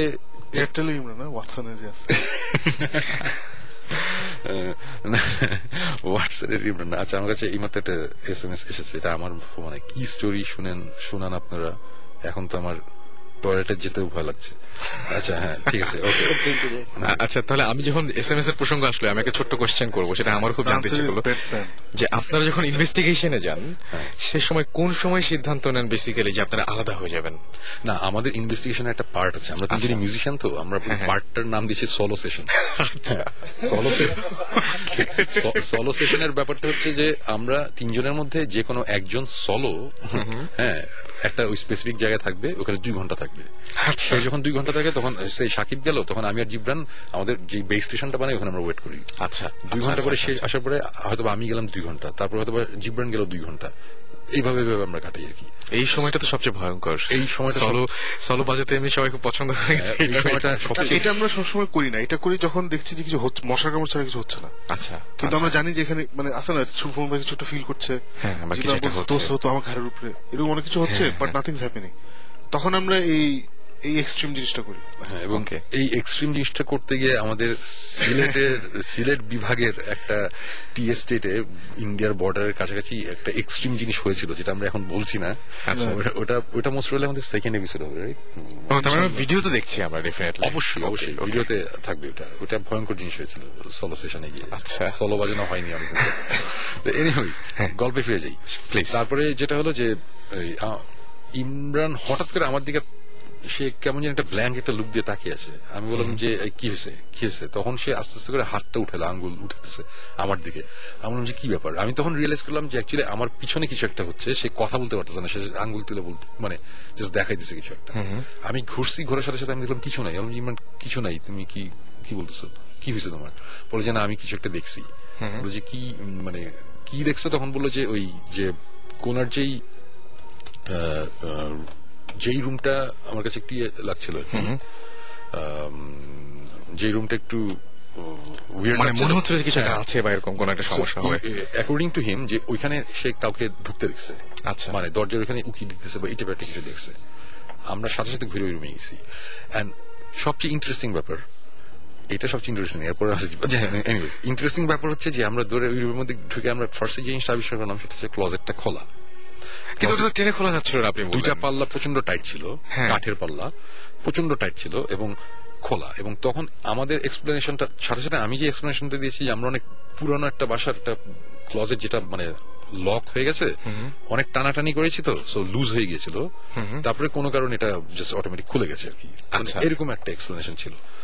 ক্লোজেটটা খোলা এবং তারপরে ক্লোজেটের ভিতরে আমরা টর্চ মারলাম, মারার পরে আমরা একটা জিনিস পেলাম, সেটা হচ্ছে মুরগির কাটা পা আছে না, মুরগি জবাই দেওয়ার পরে আলাদা করে পা গুলো কেটে ফেলে দিয়ে ফেলে দেয়, একটা কাটা পা।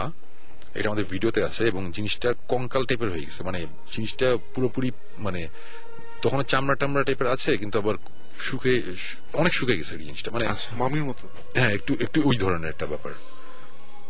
এটা দেখার সাথে সাথে আমার মাথার সাথে সাথে অনেক কিছু হিট করছে, যে একদম যে কিছু একটা ব্যাপার আছে আর কি। তখন বিকজ এই যে এই যে সুতা, এই যে সাদা বেনি করা সুতা, মুরগির কাটা পা এবং আরেকটা জিনিস, আরো কিছু সাইন, এই সবকিছু হচ্ছে এক ধরনের ডেভিল ওয়ার্শিপ, শয়তানের পূজা কর, মানে অ্যাকর্ডিং টু রিচুয়ালের মধ্যে পড়ে, রিচুয়ালের মধ্যে পড়ে। এটা হচ্ছে সাউথ আমেরিকাতে সান্তারিয়া নামে একটা ডেভিল ওয়ার্শিপ টাইপের একটা জিনিস হয়, ওটার মধ্যে এই এলিমেন্ট গুলো থাকে। সাথে সাথে আমাকে হিট করছে যে আমি বোধহয় কিছু একটা একতলায় দেখছিলাম। আচ্ছা, আমরা দৌড়ে তখন নিচে যাই। আচ্ছা, আমার কাছে খুব উইয়ার্ড লাগছিল একটা জিনিস, সেটা হচ্ছে যে বাসাটা যখন ঢুকছিলাম, ঢোকার সময় যে মেইন দরজাটা কাঠের দরজা, ওই দরজা দিয়ে ঢুকলেই বাসার রুমটা হচ্ছে গোল, হ্যাঁ একটু গোল শেপের, তারপর হচ্ছে প্যাসেজ, বাট বাসাটি গোল না, অ্যাকচুয়ালি একটু একটা শেপ আছে, শেপটা হচ্ছে পেন্টাগন শেপ, হ্যাঁ আচ্ছা পেন্টাগন বিল্ডিং আছে না, ওরকম একটা শেপ ওই রুমটার। আচ্ছা, ওই রুমে গেলাম এবং গিয়ে যেটা চিন্তা করছিলাম তাই, আমরা ফ্লোরে দেখি একটা পেন্টাগ্রাম আঁকা এবং পেন্টাগ্রামটা মানে রেগুলার প্র্যাকটিস করতো ওখানে, পেন্টাগ্রাম আঁকা এবং আঁকা মানে কি কেউ হাত দিয়ে আঁকে নাই, বাসাটার ফ্লোরটা আমরা ডিজাইন, ছোটবেলায় পুরান ঢাকায় কিছু বাসা দেখা যেত কালো পাথর দিয়ে ফুলের মতন ডিজাইন থাকতো, এখানে একটা পেন্টাগন পেন্টাগ্রাম পেন্টাগ্রাম একটা আঁকা। এবং সাথে সাথে আমার সাথে যে ছিল ও বলল যে শুন ভাই দেখেন রুমটার শেপটা আর এটা দেখেন, আমি বললাম যে হ্যাঁ পাঁচ কোনায় পাঁচজন বসবে, মাঝখানে ব্যালফমেটটা থাকবে, মানে যেটা বলি দেয় বা যে জিনিসটা করে আর কি। এবং তখন তখন হঠাৎ করে ভয় লাগা শুরু করলো এবং প্রচন্ড কেমন জানি অস্বস্তি লাগা শুরু করলো, ঘাড়ের উপরে প্রেশার, এইটাই অবস্থা। তখন আমরা ডিসিশন নিতে পারছি না কি করবো। আমি বললাম যে অসুবিধা নাই, আমরা এটা জাস্ট ফাইন্ড আউট করছি, সো তুমি তোমার রুমে চলে যাও, ওই যে কিচেনের পাশের রুমটাতে, আমি আবার দোতলা যাই, আমরা আবার আলাদা হই। বলে আমি আবার উপরে চলে গেলাম, ও নিচে। আমরা অনেকক্ষণ বসে আছি, প্রায় এক দেড় ঘন্টা হয়ে গেছে, মানে বিরক্ত, আবার গরম, ওই সময় ঘামতেছি। এরকম একটা সময় হঠাৎ করে আবার একটু ভয়ও লাগছে, এরকম সময় আমি ওয়াকি টকিতে আমার ফ্রেন্ডটাকে বলতেছি যে আচ্ছা তুমি তো কিচেনে ফাইজলামি করতেছি আর কি, ভয় তাড়ানোর জন্য, তুমি তো কিচেনের পাশে আসো, দেখো তো কিচেনে খাওয়াটাও আছে নাকি, খিদে লাগছে, ফ্রাইড চিকেন থাকলে ভালো হয়, এটা আমি ফাইজলামি কথাটা বলতেছিলাম। আমার কিন্তু ভিডিও ক্যামেরা অন করা, এই কথাটা বলতেছি, কথাটা শেষও হয় নাই, মানে বিকট একটা শব্দ। শব্দটা কিরকম আমি বলি, ছোটবেলায় আমরা স্কুলে হলুদ রঙের একটা স্কেল নিয়ে যেতাম, পাশে স্টিল লাগানো, সোনালী রঙের স্টিল, হ্যাঁ, এই স্কেলটা দিয়ে যদি ওই যে কাঠের টেবিলের মধ্যে বাড়ি দিলে একটা টাস করে একদম ওই ধরনের একটা আওয়াজ, উচ্চারণ অনেক জোরে।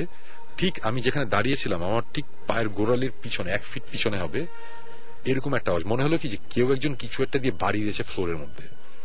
আমি তখন দোতলায়, আমার ওই রুমে কেউ নাই, পাশে জানালা, কেউ আসতে পারবে না। আমি যেখানে দাঁড়িয়ে আছি, আমার ঠিক এক ফিট পিছনে মনে হচ্ছে যে ভয়ঙ্কর রকম একটা শব্দ হয়েছে। আচ্ছা, আমি ভয়ে ঘুরছি। আমি যখন ঘুরছি, আমার ডান হাতে ক্যামেরা ছিল, তো ক্যামেরা আমার সামনে, আমার ডান হাত, আমি পিছনে ঘুরছি ওই ছোট্ট লাইটটা নিয়ে আর কি। আমি দেখতেছি কিছু নাই, এবং কিছু যখন নাই তখন আমি ভয় পেয়েছি, তখন আমি বলছি সামথিং ইজ ভেরি রং, এবং আমি তখন ফিল করতেছি সামথিং ইজ, মানে something very bad is inside this house, very evil, এরকম লাগছে তখন আমার কাছে। তখন আমি সাথে সাথে ওই আওয়াজ, ওই ছেলেও শুনছে, সে দৌড়ে উপরে আসছে, আমি দৌড়ে মাঝামাঝি আবার মিট করছি, মিট করে বলছি যে এক্ষুনি চলো, আমাদের বের হয়ে যেতে হবে, এখানে থাকা যাবে না, কারণ এখন কিছু একটা হইতেছে এখানে, কারণ আমি ফিল করতেছি খুব বাজে। এই যে ইয়ে তুমি দেখতেছো বোধ হয় এখন আমার সামনে, আমার কিন্তু জিনিস বাম্পস হয়েছে এখন, আমি বলতে বলতে আমার লোভ খারাপ হয়ে গেছে এখন, কারণ ওই ফিলিংটা আমার সারা জীবন মনে থাকবে। ওই সময় মনে হচ্ছিল কি যে খুব খারাপ একটা কিছু আমাদের আশেপাশে, মানে খুবই খারাপ। ওইখান থেকে আমরা চলে আসি, আমরা ওই দিন চলে আসি, আমরা সোয়া তিন ঘন্টার মতন ওই বাসায় ছিলাম আর কি। বাসা থেকে আমরা চলে আসি, আমরা হোটেলে যাই। হোটেলে যাওয়ার পরে সকালবেলা আমাকে একজন ঘুম থেকে উঠায়, উঠানোর পরে বলে যে তুমি ঠিক আছো? আমি বললাম যে হ্যাঁ আমি ঠিক আছি। কেন? বলে যে আমার সাথে যে গেছিল তার কথা বলছে, যে ওর তো অনেক জ্বর। আমি বললাম যে তাই নাকি, বোধহয় ভয়টা পাইছে। বলে যে হ্যাঁ হইতে পারে, তোমরা কোথায় গেছিলে, কি করছো আল্লাহ জানে, বাট মানে আমাদের ডিরেক্টর বলছিল, গাজী শুভ্র ছিল, শুভ্র ভাই, ও আচ্ছা উনি ছিল, উনি আমার বলছে যে কি করছো না করছো। আমি ওনার সাথে কথা বলতেছি বিছানার মধ্যে বসে, কথা বলতে বলতে আমি বিছানায় ঠাস করে পড়ে গেছি। ও মাই গড, তো পড়ে গেছি। তোমরা কি ছিল? আমি বলছি তুমি ঠিক আছো? আমি তো ঠিকই আছি। তখন আমার গায়ে হাত দিয়ে বলে কি তুমি মোটেও ঠিক নাই, এন্ড গেস হোয়াট, ওর একশো চার ডিগ্রির মতন বোধহয় জ্বর উঠছিল, ও বমি টমি করতেছিল, আর আমার একশো দুই আড়াই ডিগ্রি জ্বর। মানে আপনি ঠিক ওই দিকে যাচ্ছেন, আমি বুঝিও নাই যে আমি অসুস্থ। আমি আমার ঘুম থেকে উঠেছে, তো আমি তখন মানে জাস্ট ঘুম থেকে উঠছি, কয়েক ঘন্টা ঘুমিয়েছি, আমি বুঝতে পারিনি। আমরা দুজনেই অসুস্থ হয়ে যাই, এবং ওইখান থেকে আমরা তারপরে ব্যাক করি। হ্যাঁ, সো এই গল্প আমি অনেককে বলছি, এই তখনও ভৌতিস নাম হয় নাই, এই সাকিব জিব্রানের রাজশাহীদের আমি অনেকবার বলছি যে এটাই। এবার আমি বলছি আমার কাছে ভিডিও ফুটেজটা আছে, ও আমি আমাদের কাছে যে ফুটেজ ছিল ওটা আমি শুভ্রভাইরে দিয়ে দিয়েছিলাম যে আপনি এটা রেডোরের মধ্যে রেখে দেন, লুকায় রেখে দেন, এটা কারো দেখানোর দরকার নেই, সামথিং ইজ ভেরি রং, এটা আমরা পরে যখন দরকার হবে দেখবো। আপাতত আমি আমার একটা লো রেজলিউশন একটা ভার্সন মেরে দেন, যেটা আমি আমার ল্যাপটপে রাখবো আর কি। আচ্ছা, ওটা মাঝে মাঝে দেখতাম, আওয়াজটা শুনতাম, পরে ওই আওয়াজটা যেগুলো শোনা যেত, তো ভিডিওটা মাঝে মাঝে আমি অনেককে দেখাইছি, অনেক মিউজিশিয়ান দেখাইছি, সাকিব জীবনে দেখছি। একদিন আমি করলাম কি, ওইটা একটা ভালো রেজলিউশন আমি রেড ডট থেকে আমি আবার কপি করলাম। ওকে, হ্যাঁ, এটা হচ্ছে ওই ঘটনার মানে প্রায় এক বছর পর, এক দেড় বছর পরের কথা। হ্যাঁ, তখন হচ্ছে আমরা ভৌতিস কোর্ট, তখন কি আমরা নাম দিছি? তখনও নাম দিইনি, তখন ভৌতিস নামটা হয়নি, বাট আমরা মোটামুটি ডিসাইডেড যে সাকিবও তখন ফ্রি বসে, আই এম ইন, আমি আছি, এবং জীবনে ফ্রি আছে, সো আমরা একসাথে করি, জিনিসটা মজা হবে। আমিও তো খুব খুশি যে আচ্ছা আমি পাইছি কাউরে, মানে যারা ইন্টারেস্টেড। ওই আমরা ফুটেজ নিয়ে আমার এলসিডি, আমার ওই যে এইচডি টিভিতে লাগাই, হ্যাঁ লাগাইটাকে আমরা বসে দেখি। ওকে, সোহন ভাই আমাদেরকে অনেকবার বলছে যে সাকিব ওই আওয়াজটা খুব ভয়ঙ্কর ছিল, যেটা পার পিছে হচ্ছে। সোহন ভাই সারাক্ষণ ফোকাস অন দ্য আওয়াজ। আচ্ছা, সোহন ভাই বলেন। হ্যাঁ, সো আমি সবসময় আওয়াজটা শোনাবো, তা আমি ছাড়ছি, ছাড়ার পরে ভিডিওর ফুটেজ গুলো দেখতেছে, আমরা তো সবাই উহা করতেছি, ধাম করে আওয়াজ হলো, সবাই তো আমরা চমকে উঠছি। আমি তো হা হা এই দেখো বলছিলাম না আওয়াজ হচ্ছে, এটাই ক্যামেরা যেটা একটু আগে আমি মেনশন করছিলাম, আমার ক্যামেরাটা ডান হাতে ছিল, আমি ঘুরছিলাম বাট ক্যামেরা কিন্তু আমার সামনে ছিল। আচ্ছা, ক্যামেরাটা ফোকাস করা ছিল আমার পায়ের দিকে, আমার টো দেখা যাচ্ছিল, আমার বুটের মাথাটা দেখা যাচ্ছিল। আচ্ছা, ওইখানে একটা একটা অদ্ভুত একটা ফুটেজ আসছে যেটা আমরা এই এক দেড় বছর আমি ফালাই রাখছি, খেয়ালই করেননি, একদম কেউ জানতাম না। আচ্ছা, ভালো রেজলিউশনে দেখার পরে এটা হচ্ছে সাইজটা হবে হচ্ছে দুই স্কোয়ার ইঞ্চ হবে। আচ্ছা, দুই ইঞ্চ বাই দুই ইঞ্চ একটা চার কোনা একটা কালো রঙের একটা জিনিস, ম্যাচের মতো হবে, অনেকটা ম্যাচ বক্স, ম্যাচ বক্স বক্সের মতো হতে পারে, এবং এটা স্কোয়ার পুরোপুরি। এটা আমার ডান দিক থেকে বাম দিকে শূন্যে উঠতে উঠতে অনেক ফাস্ট এটা ক্রস করেছে। এটা হচ্ছে আমার পা আর আমার ক্যামেরার মাঝখান দিয়ে উড়ে একটা জিনিস গেছে, কালো রঙের চার কোনা একটা সলিড জিনিস। এবং এইটা যখন ক্রস করে মানে আমার ডান দিক থেকে বাম দিকে যাওয়ার সময় এটা উপর দিকে উঠেছে, মানে অ্যাজ ইফ আমার হাঁটুর দিক থেকে এসে বাম দিক বাম শোল্ডারের উপর দিয়ে উঠে চলে গেছে। একটা আর্ক শেপ হয়েছে আর কি, একটা রংধনু শেপের মানে ওয়েটা আর কি।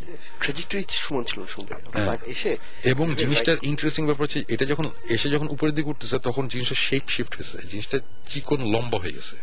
আচ্ছা, হ্যাঁ, জিনিসটা একটা শেপ ছিল, যাওয়ার সময় আরেকটা শেপ হয়েছে। এবং এই ফুটেজটা আমাদের কাছে এখনো আছে, এই ফুটেজটা এখনো আমরা দেখি। এই ফুটেজ ঘোস্ট হান্টার্স এর স্টিভ আর ট্যাঙ্গো দেখার পরে ওরাও বলছে যেটা কি আমরা জানি না, মানে ওরাও এখনো বলতে পারে না যেটা কি, এটা সবাইকে দেখাইছি আমরা এই জিনিসটা। এবং ওখানে কোনো বাতাস ছিল না, কিছু না, যে বাতাসে একটা কিছু উড়ে আসবে এটা কোনো পসিবল না, একদমই পসিবল না। এটা দেখে মনে হচ্ছে যে এটা একটা বস্তু টাইপের, মানে একটা সলিড একটা অবজেক্ট, বাট এই অবজেক্টটাকে যদি ঢিল মারে এটা এই উইরা এভাবে আসতে পারবে না, যে উপর দিকে চলে আসছে। ইম্পর্টেন্ট জিনিস শুনুন ভাই, আপনি বেশ করেছেন two dimensional, right, it didn't have depth. মানে আমাদের মনে হচ্ছিল কি যে জিনিসটা মানে হ্যাঁ মানে একটা পাতলা একটা কাগজ টাইপের, কিন্তু অনেক শক্ত হতে পারে, মানে কেমন জানি, মানে জিনিসটা উইয়ার্ড। মানে আমরা অ্যাকচুয়ালি ভূত প্রেত যখন এগুলো চিন্তা করি, আমরা চিন্তা করি সাদা কাপড় পরা একটা মানুষের শেপ, সেরকম এরকম জিনিস আমরা জীবনে এক্সপেক্ট করিনি যে এরকম একটা জিনিস এদিক দিয়ে চলে যেতেছে আর কি। ইন্টারেস্টিং হচ্ছে এই শেপটা আমি সেপারেটলি দেখছি জিবরানের নানা বাড়িতে। সুমন ভাই তো আবার লাস্ট এই টাইপের শেপ দেখছেন আপনার ফার্ম হাউসে, ফার্ম হাউসে ফার্ম হাউসে দেখছেন। সো আরেকটা আছে আমার ফ্রেন্ড রিয়া ছিল জায়গা সাথে, সে দেখেছে তার পাশে, ওটা ইম্পর্টেন্ট। হ্যাঁ, সো এই যে মানে আমাদের তখন না আমাদের মধ্যে হিট করলো। এবং এই যে এই সাকিব ওইটা দেখিয়ে বলে কি এটা তো আমি দেখছি আগে, হ্যাঁ রাইট। সো অনেক সুন্দর ব্যাকগ্রাউন্ড মিউজিক, খুব ভালো লাগছে। আর যেটা সেটা হচ্ছে যে আমার যেটা মনে হয় যে শুনুন ভাই, এই এই জায়গাটা থেকে আপনারা আবার যেতে চান, মানে যেটা বলছিলেন যে আবার বারবার করে, অবশ্যই আমাদের যাইতে হবে। বিকজ সময় সরি আমি একটু বটে, সেটা হচ্ছে যে এই আমরা তো সবচেয়ে এক্সপ্লেন করার চেষ্টা করি। ওখানে সুমন ভাই যখন ঘুরছে, সুমন ভাই যে এখানে বিশাল একটা চাবির গোছা টোছা আছে হাতে, ক্যামেরার ক্যামেরা যেটা ছিল ওটার ফিতা ছিল হাতের কাছে। সো উনি যখন ঘুরছেন সো হইতেই পারে যে ওই চাবি বা ফিতা এগুলো কিছু একটা ক্যামেরা লেন্সের সামনে দিয়ে গেছে।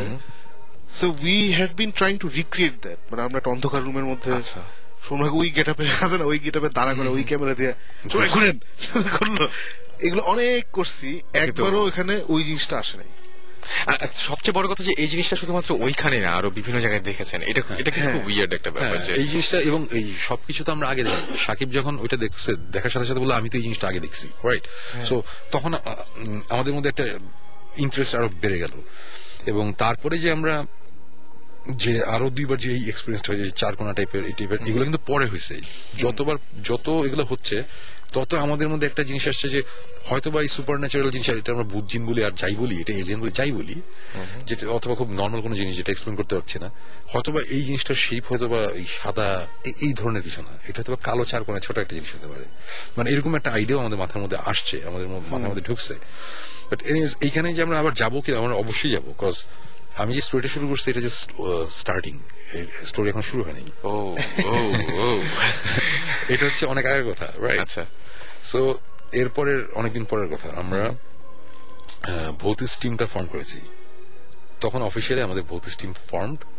আমরা অফিসিয়ালি আমরা ফার্স্ট ইনভেস্টিগেশনে যাবো। আচ্ছা, ফার্স্ট ইনভেস্টিগেশনে যাবো। এবং আমাদের তখন সবার মাথায় কিন্তু একটা জিনিস যে আমাদের ওই জায়গাটা যাইতে হবে, যে জায়গাটায় আমি ওই দুই বছর আগে প্যারাখা চলে আসছিলাম এবং আমরা চার কোন একটা কিছু দেখছি, এটা দিয়ে আমরা শুরু করবো।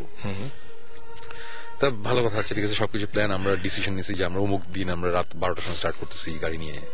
ও এটা জাস্ট একটা প্রিলুড দিই, এটা আমরা ওই ভিডিও দেখার পরে, ভিডিও তো ওই চার কোন আমরা পরে দেখছি, এর আগে তো রাফ ভিডিও দেখছিলাম, সেখানে আওয়াজটা শুনে খুব এক্সাইটেড। সুমন ভাইকে আমরা এক বছর ধরে, আমি তখন ভৌতিক সুরেশ কিছু হয়নি, আমি জিবরান সুমন ভাইকে এক বছর ধরে বলছি সুমন ভাই আপনি নেক্সট যখন যাবেন আমাদেরকে নিয়ে যাবেন। সুমন ভাই এভরি টাইম ক্যাটাগরি উপরে, তখনও কোনো টিম টুম ছিল না, সুমন ভাই তোমাদেরকে আমি ওখানে জীবনে নিয়ে যাবো। আচ্ছা মানে হি স্ট্রেট সেট, তোমাদেরকে ওখানে আমি জীবনে নিয়ে যাবো না, আমি একা একবার যাবো, গিয়ে আমি যদি ঠিকঠাক মতো আসি তাহলে তোমাদেরকে নিয়ে যাবো।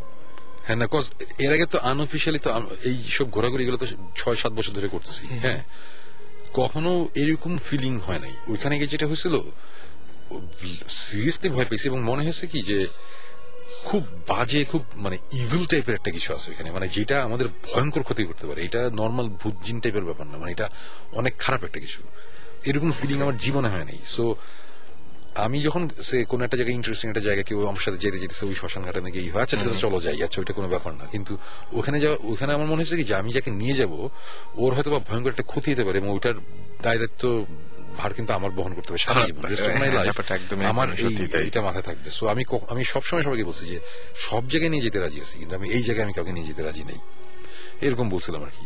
এনিওয়েজ তারপরে আলটিমেটলি ঘুরে ফিরে যখন আমরা ভৌতিক টিম এবং তার মোটামুটি কনফিডেন্ট এবং আমাদের কিছু ইকুইপমেন্টও হয়েছে রয়েছে, আচ্ছা ঠিক আছে তখন আমরা ডিসিশন নিয়েছি আমাদের ফার্স্ট এপিসোড ফার্স্ট ইনভেস্টিগেশন এটা হবে, ওকে হ্যাঁ অফিসিয়াল ইনভেস্টিগেশন।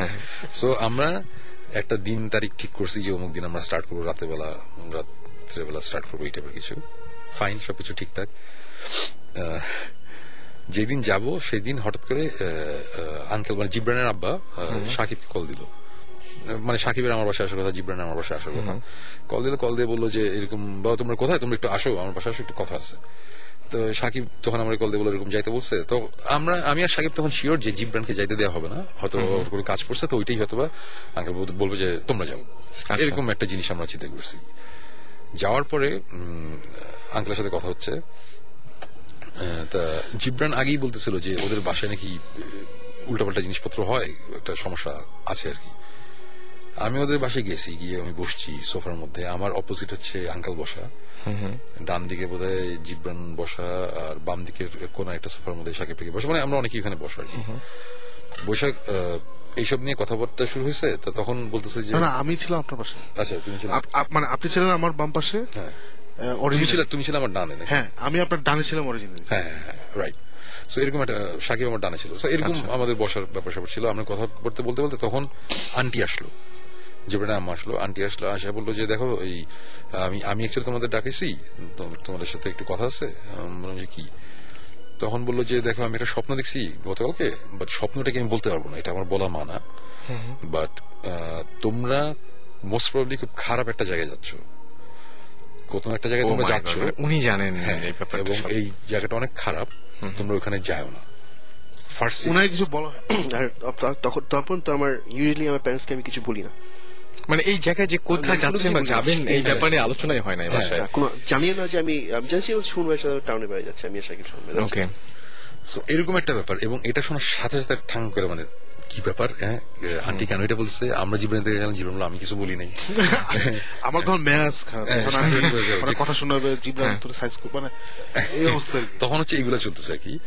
তখন তারপর উনি আরেকটা কথা বললো যে আমাকে আরো এই কথা বলা হয়েছে যে তোমরা ওইখানে যাও না, তোমরা একটা স্পেসিফিক একটা জায়গার কথা বলো, জায়গার নাম আমি বলবো না, হ্যাঁ এটা হচ্ছে ঢাকা থেকে কক্সবাজার যাওয়ার পথে একটা জায়গা, আচ্ছা ওই জায়গায় একটা পীর আছে, ওর সাথে গিয়ে দেখা করো, ওর সাথে দেখা করো দরকার, মানে ওখানে তোমাদের যাইতে হবে, তোমাদের দেখা করতে হবে।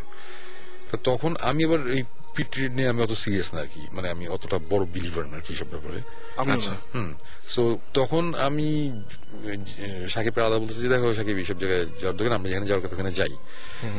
তখন সাকিব বলছে যে না শুনুন আপনি পুরো ব্যাপারটা চিন্তা করে দেখেন যে আমাদের একটা জায়গায় যাওয়ার কথা, আন্টি স্বপ্ন দেখছে ওখানে যাতে না যাই এবং আরেকটা জায়গায় যাইতে বলছে, সো এইটা আপনি কতখানি বিলিভ করেন না করেন ওইটা ব্যাপার না, ব্যাপার হচ্ছে স্টোরিটা খুব ইন্টারেস্টিং হয়ে গেছে, খুবই একটা ইন্টারেস্টিং স্টোরি হয়েছে, সো এইটার এই স্টোরিটা কন্টিনিউ করার জন্য হলো আমাদের যাওয়া উচিত। তখন আমরা বললাম যে আচ্ছা ঠিক আছে ফাইন, সাথে সাথে আমরা আমাদের মাইন্ড চেঞ্জ করলাম, আমাদের ভেনিউ চেঞ্জ করলাম, আমরা সাথে সাথে গাড়ি এক জায়গায় যাওয়ার কথা ছিল, গাড়ি নিয়ে আমরা রওনা দিলাম পরের দিন, মানে রাতেবেলা আমরা অন্য জায়গায় রওনা দিলাম। ওকে এখন ঘটনা হচ্ছে যে এই রওনা দেওয়ার আগে যখন এইসব নিয়ে কথা বলতেছি, আঙ্কেল আমার সামনে বসা, সাকিব আমার ডান দিকে বসা, আমি বসা থাকতে থাকতে একটা সময় আমার খুব অস্বস্তি লাগা শুরু করছে, মানে খুবই অস্বস্তি লাগতেছে, আমার লেফট সাইড প্রচন্ড ভারী হয়ে গেছে, মানে আমার ব্যথা করতেছে লেফট সাইড, এবং একটা সময় সাকিব আমার বলতেছে শুনবে আপনি ঠিক আছেন, কেন বলে আপনি পুরো বাম দিকে ঝুঁকে আছেন, মানে আমি বেঁকে গেছি, মানে পুরো উল্টা দিকে, মানে পুরো উল্টা দিকে আমি ব্যাকা, মানে অ্যাজ ইফ আমাকে কেউ টাইনা সোফার মধ্যে বসা ফেলতেছে, মানে শোয়া দিচ্ছে। আচ্ছা, আমি এটা নোটিসও করিনি। আমি তখন বললাম যে না আমি ঠিক আছে, বলে আমি উঠার সাথে সাথে ওখান থেকে সরে গেছি। উনি যেভাবে বসেছিল, ওনার উল্টো দিক হচ্ছে জিবরান আব্বা, তার পাশে জিবরান আম্মা, উনি মানে টার্ম ইজ মানে বখাটে ছেলের মতো বসেছিল আর কি। আচ্ছা, মানে পুরা ঘাড় ব্যাকা অ্যাজ ইফ মানে আছে না রকস্টার, এবার কিন্তু আমার কথা বলছে ভদ্রভাবে। আচ্ছা, তখন আমি তখন বুঝি কিছু একটা something is wrong, but I বুঝছি ফিজিক্যালি রং। তাহলে শুনে বলছি শোনা ঠিক আছেন নাকি, মানে উনি পুরো এমনি হয়ে বসে আছেন, বুঝছো? আচ্ছা আচ্ছা, বুঝতে পারছি। একটা এবার কেউ রেডিওতে দেখতে পাচ্ছে না, মানে মানে মানে বাম কাঁধ একদম নিচে, ডান কাঁধটা ডান, মানে জাস্ট জাস্ট ডান দিকে, মানে বাম দিকে বসা অবস্থায় নিচ থেকে কিছু তুলতে গেলে যেমন হয়, এক্স্যাক্টলি কিছু তুলতে গেলে যেরকম হয়। এবং আমি অতটা আমি অস্বস্তি লাগছিল, বাট আমি বুঝি নাই যে আমি পশ্চার যেভাবে চেঞ্জ হচ্ছে উনি বুঝে নাই। আচ্ছা, সো আমি তখন সাথে সাথে আমার খুব ইয়ে লাগছে, আমি উঠে গিয়ে আমি ডান দিকে একটা সোফার মধ্যে, সাকিবেরও ওই সাইডে আরেকটা সোফা ছিল, ওইখানে গিয়ে বসছি। বসার সাথে সাথে আঙ্কেল খুব ইন্টারেস্টিং একটা কথা বললো। উনি বললো যে আচ্ছা বাবা তুমি এখান থেকে এখানে এসে বসলে কেন? আমি বললাম যে না এমনি। আমি বলছি না এমনি বসছি। বলছে না না তুমি আমার বলো তুমি কি কিছু বুঝতেছো? আমি বললাম যে হ্যাঁ আঙ্কেল ওই সাইডে কিছু একটা আছে, আমাকে টাইনা নাও লাগছে। এবং আঙ্কেল খুব নর্মাল ভাবে বলতেছে যে হ্যাঁ এটা অবশ্য আমি খুব ইমপ্রেসড, বিকজ অ্যাকচুয়ালি আমাদের বাসায় অনেকেই আসে সবাই বুঝে না, তুমি কেমনে বুঝলা? এটা আমরা বুঝি, আমরা জানি যে এখানে ব্যাপার আছে, বাট এটা সবাই জানে না। আমি জানি না, আমাকে মনে হচ্ছে টাইনে ফেলাই, মানে আমার ব্যথা করতেছিল লেফট সাইড পুরো, মানে অবশ্যই যাচ্ছিল এরকম অবস্থা। উঠে যখন ওই সাইডে বসছি তখন আমি আমার নর্মাল, তখন আমি নর্মালি ছিলাম। সো এই ছোটখাটো এই ঘটনাগুলো হওয়ার সাথে সাথে আমার তো ইন্টারেস্ট আরো বেড়ে গেছে। আমরা সবাই তো মানে আচ্ছা ঠিক আছে something is going on, so আমাদের যাইতে হবে যেখানে যাইতে বলছে। আমরা ওখানে গেলাম, ওখানে যাওয়ার পরে সাকিব, জিবরান, আমি আমরা সবাই কথা বললাম ওই প্রিয়ের সাথে, এবং উনি বলল যে আমরা গেছি যে আমরা একটা নতুন একটা জিনিস শুরু করতেছি, আমরা আসছি আপনার সাথে দেখা করতে, মানে আমরা ডিটেলটা বলি নাই, যে স্বপ্ন কিছু বলি নাই। তো উনি কথাটা বললো, উনি অ্যাকচুয়ালি আমি অ্যাকচুয়ালি পিছনে বসে, আমার সাথে অ্যাকচুয়ালি কোনো কথাই বলে নাই কোনো একটা কারণে। উনি মানে উনি মোটামুটি ভাবে বলা যায় ইগনোরই করছে আমাকে। বাট সাকিব অনেকক্ষণ কথা বলছে ওদের সাথে, আমার সাথে কোনো, আমি সামনে এসে যখন মানে আমাকে দেখতেছি না এরকম একটা ব্যাপার, আমার কাছে খুব বুড়িয়ে লাগছে যে কি ব্যাপার, কি হইতেছে, কিছু একটা হইতেছে। আমরা ওখান থেকে চলে আসছি, চলে আসার পরে আমাদের ওই জায়গাটা তো যাওয়া হলো না, আমাদের তো একটা জায়গায় যাওয়ার কথা ছিল, হয় নাই। তো ইনভেস্টিগেশন ওইটা পিছিয়ে গেল, তো আমরা আবার অন্য ইনভেস্টিগেশনে যাওয়া শুরু করলাম। এইটাই হইতেছে হইতেছে হঠাৎ করে সাকিব একদিন এসে বলে যে শুনবে একটা জায়গা আছে, এই জায়গাতে ঢাকার বাইরে একটা লোক আছে একটা ফকির টাইপের, সে এভরি ইয়ার একবার নাকি জিন নামায়। আচ্ছা, জিন নামে জিনের সাথে কমিউনিকেট করে, তখন অনেক মানুষজন আসে কথা কথা বলে, এরকম একটা সিচুয়েশন। আমরা বলছি যে আচ্ছা ঠিক আছে খুব ইন্টারেস্টিং, যাইতে হবে। সো ওইটা বছরে একদিনই করে এবং স্পেসিফিক ডেতেই যাইতে হয়। সো আনফর্চুনেটলি ওই দিন আমার একটা কনসার্ট পড়ছিল। কনসার্ট মানে কি ওটা অ্যাভয়েডও করতে পারতেছিলাম না, ওটা হচ্ছে যে ওয়ারফেজ এর সাথে আমার পারফরমেন্স, বিএটির একটা শো, একটা স্পেশাল একটা কনসার্ট আর কি। মানে ওয়ারফেজ করবে, সাথে আমি কিছু গান গাবো, অর্থনীতি কিছু গান, ওয়ারফেজ মানে একটা খুব মজার একটা জিনিস। এটা আমি তো স্কিপও করতে পারছি না, আর অনেক টাকাও ছিল। ওই কনসার্টটা তো স্কিপ করে, তা আমি বলছি সাকিব যে আমি তো পারছি না, তোমরা যাও অসুবিধা নেই। তা ওরা গেছে, ওখানে যাওয়ার পর কি হয়েছে ওই ঘটনাগুলো পরে বলো, লাস্ট কথাটা আমি আবার বলবো যে ফ্রেন্ডের ব্যাপারটা। ওখানে যাওয়ার পরে যেটা হলো যে ভদ্রলোকটা খুব ইন্টারেস্টিং, সে একটা জাস্ট কৃষক, বয়স্ক ফিফটি প্লাস টাস হবে, তারিওয়ালা একটা কৃষক। ওকে দেখে তুমি দুইবার তাকাবো না আর কি, এত অর্ডিনারি একটা লোক। আচ্ছা, আমরা যখন গেছি আমরা অনেক রাত করে গেছি, এটা ঢাকা থেকে যেতে প্রায় দেড় ঘন্টা, মানিকগঞ্জের দিকে আর কি। আচ্ছা, সো বেশ ভিতরে, মানে মেইন রোড থেকে বেশ ভিতরে, এবং রাস্তাটা খুব সুন্দর। আচ্ছা, পৌঁছে গেছে, ভেরি নাইস। তো আমরা গিয়ে ঠিক করে যাতা অবস্থা কি, মানে ফ্ল্যাট গ্রাউন্ড থেকে একটা ছোট টিলা আছে, টিলা টাইপের জিনিসটার উপর হচ্ছে ওর বাসা, এবং গ্রামের একটা ব্যাপার থাকে না চারদিক দিয়ে বাসা, মাঝখানে উঠান, একদম টিনের বাসা বা মাটির বাসা, একদম ওই সিচুয়েশন। সো নিচা জায়গাটায় প্যান্ডেল করে ওখানে পুরা পিঠা ভাজতেছে, বড়া ভাজতেছে, চা। তখন বাজে কিন্তু রাত মানে সাড়ে এগারোটা বাজে। ওইটা হচ্ছে মানে গহীন গ্রাম আর কি, এবং সব মানে ওখানে একটা উৎসবের মতো, সুপার উৎসব। আর ছেলে বুড়ো বাচ্চা সবাই ওখানে আছে, মা খালা বোন সব আছে। টিলা দিয়ে উপরে উঠবা, উপরে ওই মাঝখানের জায়গাটায় অনেক লোক বসে আছে। ওখানে চারটা ওই যে হারমোনিয়াম গ্রুপ থাকে না, হারমোনিয়াম গ্রুপ চারটা, একদম মাঝখানে একটা ছোট্ট ডায়েস বানানো হয়েছে, বসে আছে আর কি। ছোট ছাদ আছে, ওখানে মুরুব্বি টাইপের লোকজন বসে আছে, বেশ ছোট। আশেপাশে হচ্ছে বাকি সবাই। তা আমরা গেলাম, গিয়ে দেখলাম যে যাতা অবস্থায় ওই লোকটা আমার সাথে ইন্ট্রোডিউস করানো হলো, সে আমাদের খাওয়াইলো, এখানে ভাত টাত কি খিচুড়ি রান্না খাওয়াইলো। তাই ফাইনালি জিন টিন নামাইলো। জিন নামাটা খুব ইন্টারেস্টিং, মানে সে হ্যাঁ প্রবলেম হচ্ছে যে taking Shakib is a problem sometimes, কারণ ও তো বিলিভ করে না কোনো কিছুতে। এখন জিনিসটা হচ্ছে ওই লোকটা ফর কত বছর, চোদ্দ পনেরো বিশ বছর বিশ বছর ঠিক বারোটার সময় নামায়। আমরা দাঁড়ায় আছি, ঘড়ি দেখতেছি বারোটা দশ পনেরো বিশ পঁচিশ পাঁচচল্লিশ একটা বেজে গেছে, তারপরে কিছু নেই, দেড়টা বাজতেছে, তারপরে যে লোকটা আস্তে আস্তে জিন নামানো শুরু করে, মানে ওকে যেখানে নিয়ে যাই সেখানে ঝামেলা হয় একটু। আচ্ছা ওকে, জিনামাটা আমার খুব ইন্টারেস্টিং, মানে গানের গানের একটা পেস আছে, গানের পেস এবং ইন্টেন্সিটি বাড়তে থাকে। আচ্ছা, হারমোনিয়াম গ্রুপগুলো ইন্টেন্সিটি বাড়তে থাকে, একটা সময় সে তার শাগরেদ ওকে এখানে নিয়ে আসে, এখানে বসায়, একদম সবার মাঝখানে বসায়। দেখেছেন? একদম হ্যাঁ হ্যাঁ দেখছি, ও সবার মাঝখানে বসায় এবং তখন গান আর কি চরম ইন্টেন্সিটিতে গান হচ্ছে আর কি, কাউলি টাউলি কি গায় না ওরা, তখন সে পুরো বডি ঝাঁকাতে থাকে ঝাঁকাতে থাকে ঝাঁকাতে থাকে। সে খুব লোকটা কিন্তু বয়স্ক, সে বডি সিরিয়াসলি ঝাঁকায়, হাতটা ঝাঁকাচ্ছে, তারপরে ঝাঁকাতে ঝাঁকাতে ওর সাগরেদ, ওর তখন আবার শীতকাল ছিল, জানুয়ারিতে এটা করে, ওর চাদর খুলে ফেললো, ওর ওর সোয়েটার খুলে ফেললো, ওর পাঞ্জাবি খুলে, ফাইনালি ওর আপার বডি ইজ নেকেড, কোনো কিচ্ছু নেই, ওর আপার বডিতে কিচ্ছু নেই।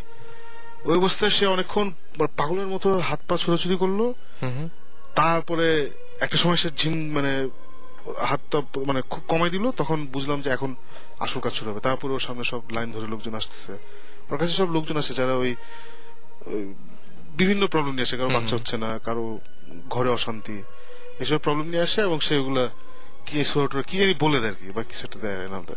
আচ্ছা, খুব ইন্টারেস্টিং হচ্ছে যে কোনো টাকা না, মানে তার মানে হচ্ছে ওনার ওনার মাধ্যমেই নামে জিনটা।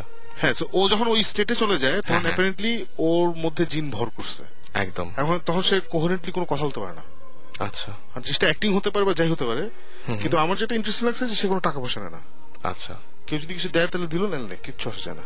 ওকে, সো যাই হোক, এই জিনটির নামলাটা সবাই তো সবকিছু করতেছে, সবার কাজটা শেষ, তখন ইন্টারেস্টিং পার্ট সাকিব আর জিবরান গেল কথা বলতে। ওই লোকের ফার্স্ট কথা হচ্ছে যে ইয়ে আপনাদের বন্ধু কই, ফার্স্ট প্রথম কথাটা এটা হচ্ছে আপনাদের বন্ধু কই, বলে আমাদের বন্ধু কি, বলে আপনাদের সাথে যে আরেকজন আছে উনি কই, বলে বলে যে না আমাদের সাথে কারণ নেই, আমাদের দুজনেরই আসার কথা, বলে যে না আপনাদের সাথে আরেকজন আসার কথা, ওনারই নিয়ে আসেন, আপনাদের তিনজনের একসাথে থাকতে হবে, আপনাদের জন্য মেসেজ আছে, মেসেজ মানে সেইগুলা অতটা ইয়ে না তো শিক্ষিত। সাকিব আর জিবরান খুব অবাক হয়েছে, যেটা কিভাবে মানে তারা রাত কটা শোন ভাতে একটু ড্রামাটিক্যালি বলছে, লোকটা কিন্তু একদম নর্মালি বলছে। আচ্ছা, আর বন্ধু কই, আর বন্ধু আছে না, এভাবে মানে এক মানে নর্মাল আর কি, মানে যেভাবে কথা বলে ঠিক সেভাবে বলতেছে। আচ্ছা, আমরা যখন নাটক এটা দেখাবো একটু নাটকীয় করে দেখাবো, ওই লোকটা শুনবে আপনি বলছিলাম আমি তো ছিলাম না, শোনা আর কি বন্ধু ওর নিয়ে আসতে হবে, আপনি তিনজন এসে থাকতো, এইগুলো মেসেজ আসতে থাকে। আচ্ছা, সো এইটা শোনার পরে ওরা সাকিবরা তেমন কোন ইয়ে দেখেনি, আচ্ছা কিছু নর্মাল আছে ঠিক আছে কথাটা বলে চলে আসছে, বাট রাত সাড়ে তিনটার দিকে হতে না সাকিব জীবন আমার বাসায় হুড়মুড় কেটেছে, সুমন ভাই এমন কি ঘটনা আছে, আমি কি হয়েছে কই এরকম এরকম বলতেছে। তারপর আমরা তিনজন মিলে ডিসকাস করে বের করলাম যে এখন এরকম যদি হয় যে হঠাৎ করে রাসেল তুমি আমার কাছে আসলা আরেকজন ফ্রেন্ড নিয়ে, আমি তো বলতে পারি তোমার একটা ফ্রেন্ড কই, ওর তো আসা উচিত, আমার ওই ফ্রেন্ডটা কই, এখন তোমার তো আরেকটা ফ্রেন্ড থাকতেই পারে ক্লোজ, তিনজন তোমরা একসাথে হইতে এটা খুবই কমন, একটা ঝড়ে একটা বক মরতেই পারে, সো অতটা তখনও গুরুত্ব দেন নাই, তখন অ্যাকচুয়ালি গুরুত্ব দিই নাই অ্যাকচুয়ালি আমরা, সো গুরুত্ব গুরুত্ব দিই নাই।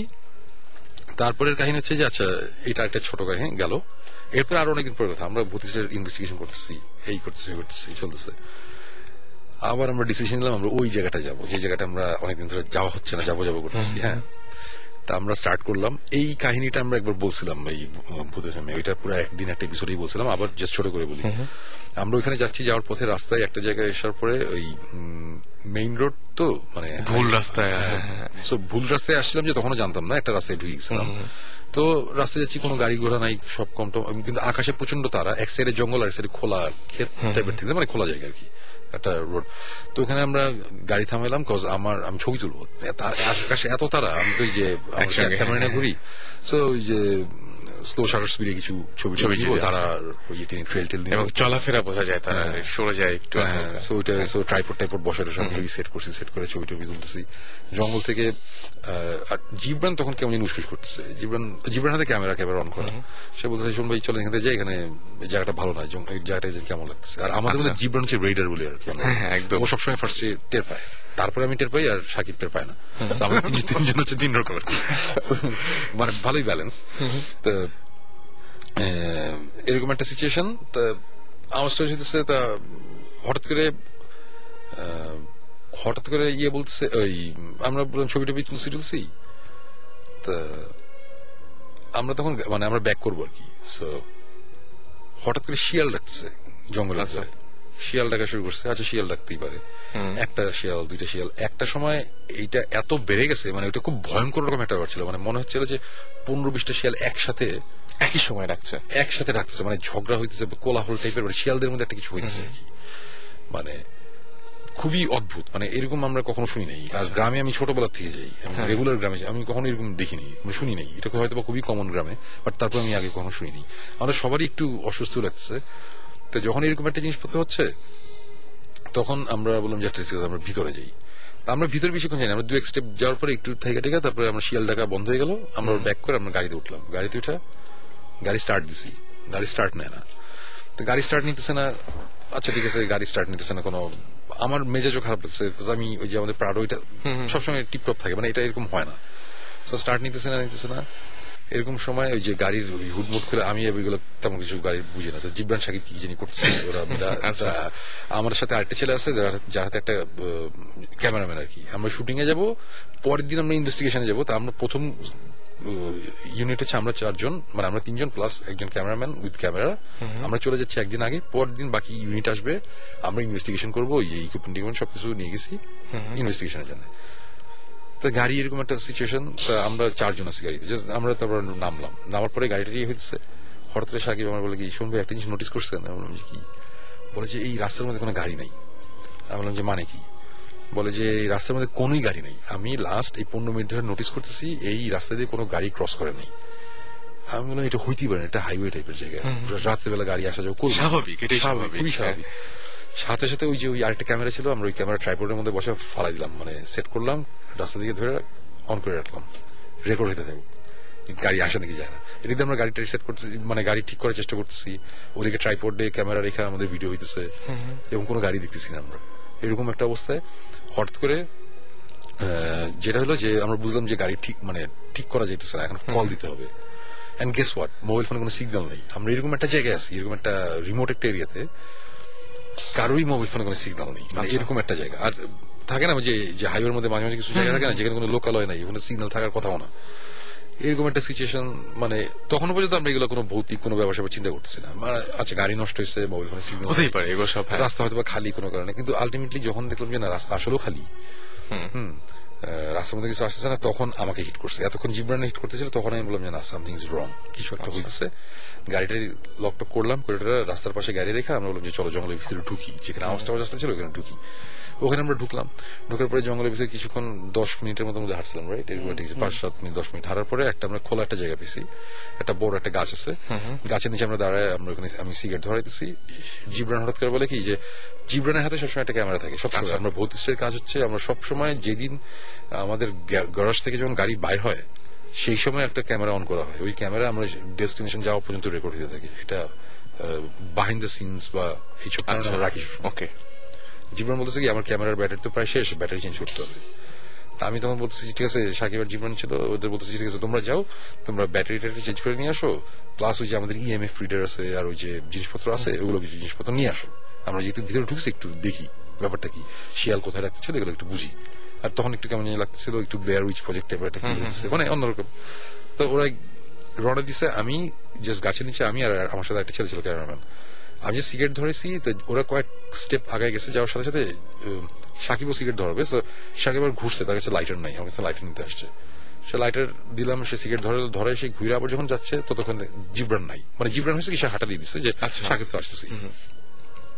তাই সাকিব বললো তাহলে আমি আর না যাই, আমরা সিগারেট খাইতেছি এখানে খাইয়ে, আমরা জীবন চলে আসবো, চলে আসবে।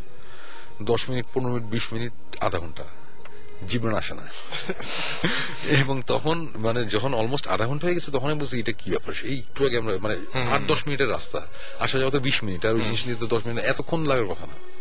তখন আমরা একটু ইয়ে করা শুরু করছি যে না যাই, আমরা রাস্তার দিকে যাই, গিয়ে আপনার দেখি কি অবস্থা, গাড়ির আমার কিছু হইলো কিনা, সে একা গেছে আবার চোর ডাকাত, অনেক কিছু চিন্তা করছি। আমরা হাঁটা দিছি, আমরা তিনজন হাঁটা দিয়ে আমরা রাস্তায় যাব। এবং ঘটনা হচ্ছে, আমি খুব শর্ট ভাবে বলি, আমরা তিন ঘন্টার মতন আমরা রাস্তা খুঁজছি, রাস্তা খুঁজে সাত মিনিটের রাস্তা আমরা তিন ঘন্টার মতন আমরা খুঁজছি, আমরা জিব্রানকে খুঁজছি। জিব্রানের একটা কোমর একটা পাউচ লাগানো থাকে, পাউচও আমরা খুঁজে পেয়েছি মাটিতে, জিব্রানের আমরা খুঁজে পাইনি। তিন সাড়ে তিন ঘন্টা হবে। একটা সময় টায়ার্ড হয়ে গেছি আমরা, আমি সাকিব ঝগড়া করতেছি এরকম সিচুয়েশন হয়েছে। আমরা আওয়াজ পেতেছি কেউ দৌড়ায় যাচ্ছে, তাকাই দেখি ওখানে কেউ নাই, উইয়ার্ড সব সিচুয়েশন হয়েছে। শেষে আমরা টায়ার্ড হয়ে, ততক্ষণে আমাদের কাছে যে ক্যামেরা ছিল ওটাতে ইনফ্রারেড লাইট নেই, ওটার মধ্যে হচ্ছে সানগান লাগানো, ওইটার ব্যাটারিও শেষ, ক্যামেরার ব্যাটারি শেষ, এরকম একটা অবস্থা। আমরা বন্ধ করে দিয়ে আমরা তখন বসে পড়ছি যে ওই যে গাছটা আমরা পেছি মাঝখানে, গাছের এখানে বসে, যে যতক্ষণ ধরে আলো না হবে, মোবাইল ফোনের সিগন্যাল নাই, আমরা জিপিএস দিয়ে কিছু বাইর করতে পারি, মানে খুব উইয়ার্ড জিনিসপত্র হইতেছে আর কি। তখন শেষ আমরা হাল ছেড়ে দিয়েছি। তারপরে যেটা হচ্ছে যে সকালের দিকে হঠাৎ করে আমার ফোনে একের পর এক এস এম এস আসা শুরু করছে। তাকাই দেখি যে অ্যাজ ইফ সিগন্যালটা আসছে মাত্র, এরকম একটা সিচুয়েশন। এবং যাবতীয় মিসড কল অ্যালার্ট, জিব্রানের টেক্সট, এর টেক্সট, ওর টেক্সট, ফ্যানদের টেক্সট, মানে দুনিয়ার টেক্সট, মানে যা হয় আর কি আসা শুরু করছে। তখন আমি বললাম আর সিগন্যাল আছে, সাথে সাথে ঘুম থেকে এলাম যে সবাই চলো সিগন্যাল পাওয়া গেছে। আমরা তখন জিব্রানের কল দেওয়া শুরু করলাম, দেখলাম জিব্রানের ফোনের রিং বাজতেছে। কি অবস্থা তখন, জিব্রান আমরা পাইতেছি না, আমরা প্যানিক, মানে খুব বাজে অবস্থা।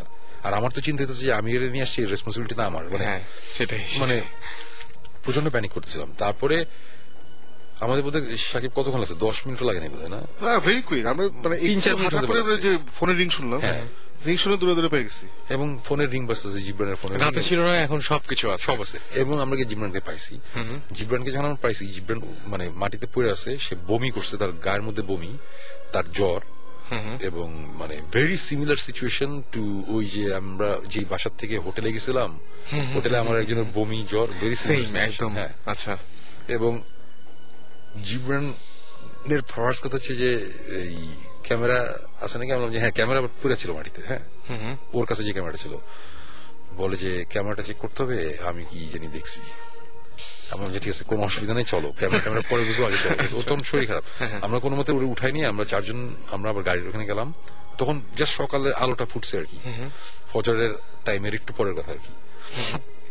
আমরা গাড়ির ওখানে গেলাম, গাড়ির ওখানে গিয়ে জিব্রানের গাড়ি দরজা টরজা খুলে জিব্রানের বসায় পানি টানি খাওয়াইলাম টালাম, আমাদের ওই যে এনার্জি বিস্কিট টিস্কিট নিয়ে যে, মানে ওরে তখন আমরা ইয়ে করছি, জ্বর আমরা বুঝতেছি, প্যারাসিটামল দিলাম খাক, এই টাইপের একটা অবস্থা।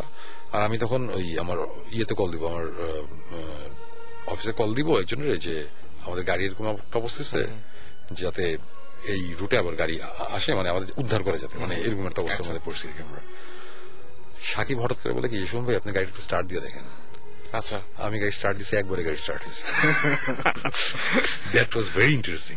আসলে সাথে সাথে আমরা গাড়ি ঘুরা, আমাদের কিন্তু ওই জায়গায় যাওয়া হয় নাই, আমরা গাড়ি ঘুরেছি, এইবারও যাওয়া হয় নাই। গাড়ি ঘুরে আমরা কাছাকাছি একটা ক্লিনিকে গিয়ে আগে জিব্রান রে দেখাইছি, হাত পা ছিলছিল কাটছিল, ওইসব ব্যান্ডেজ ট্যান্ডেজ করে টেরে দিচ্ছে, ওর ওষুধ ওষুধ তো আগে খাওয়াই দিয়েছিলাম যে এক জ্বরটা। তারপরে আমরা ঢাকায় ব্যাক করি, আমাদের ওই জায়গায় যাওয়া হয় না। এবং ওই জায়গায় যাওয়া হয় না দেখা, আমি তখন বলি যে আচ্ছা ঠিক আছে, ওই যে একটা ফকির বলছিল না যে যাইতে, চলো যাই দেখি ব্যাপারটা কি, ওই যে মেসেজ দিবে মেসেজ দিবে। তখন আমার এটা হিট করছে, এতদিন আমি এটা পাত্তাই দিইনি, আমরা কেউ অ্যাকচুয়ালি পাত্তা দিইনি। এন্ড গেস হোয়াট, আমরা ওখানে গেছিলাম তিনজন, যাওয়ার পর ওই লোক ফার্স্টে আমাদের বলে যে, মানে ঝাড়ি মারছে আর কি, আমার নর্মালি ঝাড়ি মারছে যে এত দেরি করে আসছেন কেন। আলম যে কেন কি হয়েছে, আপনাদের কবে আসতে বলছি, আপনারা এত দেরি করছেন কেন, মানে সে এখন একটু বিরক্ত, একটু রাগ, মানে কিন্তু আবার ও কিছু খুব অমায়িক টাইপের আর কি, মানে সে আবার আমাদের সাথে যে ওইভাবে যে ঝাড়ি উঠেও না, মানে সে আবার ভয়ও পাইতেছে আমাদের সাথে এইভাবে কথা বলতে, বাট মানে সে বুঝতেছে, মানে তার বলতে হবে বলতেছে। বলে যে এত দেরি করছেন কেন, আপনাদের তো দেরি হয়ে গেছে। বলে যে কেন, বলে যে আপনাদের, তার কথা হচ্ছে যে আপনাদের, আমাদের মেসেজটা হচ্ছে আমাদের একটা জায়গায় যাওয়ার কথা, এখানে যাতে আমরা না যাই। এবং আমি তখন বললাম যে আমরা তো যাই নাই। তখন সে বললো যে না, আপনারা যাওয়ার নিয়ত নিছেন, আপনারা যাওয়ার নিয়ত নিছেন এবং আপনাদের প্রবলেম হয়েছে, আপনাদের প্রবলেম যাওয়ার হয়ে গেছে, মানে তার কথা হচ্ছে আমরা সমস্যায় পড়ে গেছি অলরেডি। তখন আমি বললাম যে আচ্ছা ঠিক আছে, আমরা আমরা তো ভাববার, মানে খুব সেই দিত ওর কথাবার্তা, ডিরেক্ট কিছু বলতেছে না আমাদের। আমি বলতেছি আচ্ছা ঠিক আছে বুঝলাম আমাদের প্রবলেম হয়েছে, আমাদের একটা জায়গায় যাওয়ার কথা, ধরে নিলাম যে আমরা গেছি বা যাওয়ার নিয়ত নিয়েছি, প্রবলেম হয়ে গেছে। এখন এই প্রবলেম সলভ করার উপায় কি? প্রবলেমটা হচ্ছে তখন জিবরান দুদিন পর পর অসুস্থ হয়ে গেছে, আমাদের কাছে খুব জিনিসটা খুব ইয়ে লাগতেছে কি ব্যাপার। তখন বললো যে এটার কোনো সলিউশন নাই, এটা আপনারা প্রবলেম ওইখানে আপনারা যায়নি না। আমি বললাম যে একটা জায়গায় যাওয়া নিয়ে যদি প্রবলেম হয়ে থাকে আর আপনি যদি বলেন এটা কোনো সলিউশন নাই তাহলে আমরা অবশ্যই যাবো, আমরা যাবো না কেন, সাকিব তো ছিল যাবো না মানে কি ফাইজলামি নাকি, আমরা যাবো। তখন সে আমাদের কিছু ওয়ে বললো যে কি বলে যে আপনারা ইয়ে করেন কাঁচা দুধ কি জানি একটা পয়লা ছিটাইতে হবে কি কি ওসব করে দিবে, যে সে যাবে না বাট সে নিজেও যাবেন না, সে যাবে না সে যাবে না বাট এই একটা একটা রিচুয়াল টাইপের একটা জিনিস করতে হবে, তাহলে হয়তোবা আমাদের ঘাট থেকে প্রবলেমটা নামবে। আচ্ছা হ্যাঁ, এবং বসে যে সে ডিসকারেজ করতেছে কিন্তু যদি আমরা যাই তাহলে আমাদের এভাবে যেতে হবে, এরকম একটা জিনিসপত্র বসে আমরা তখন শুনছি টুনছি এইসব ঘটনা চলতেছে। আমরা তখন চলে আসছি, চলে আসার পরে আমাদের কাছে একটা চিঠি আসছে।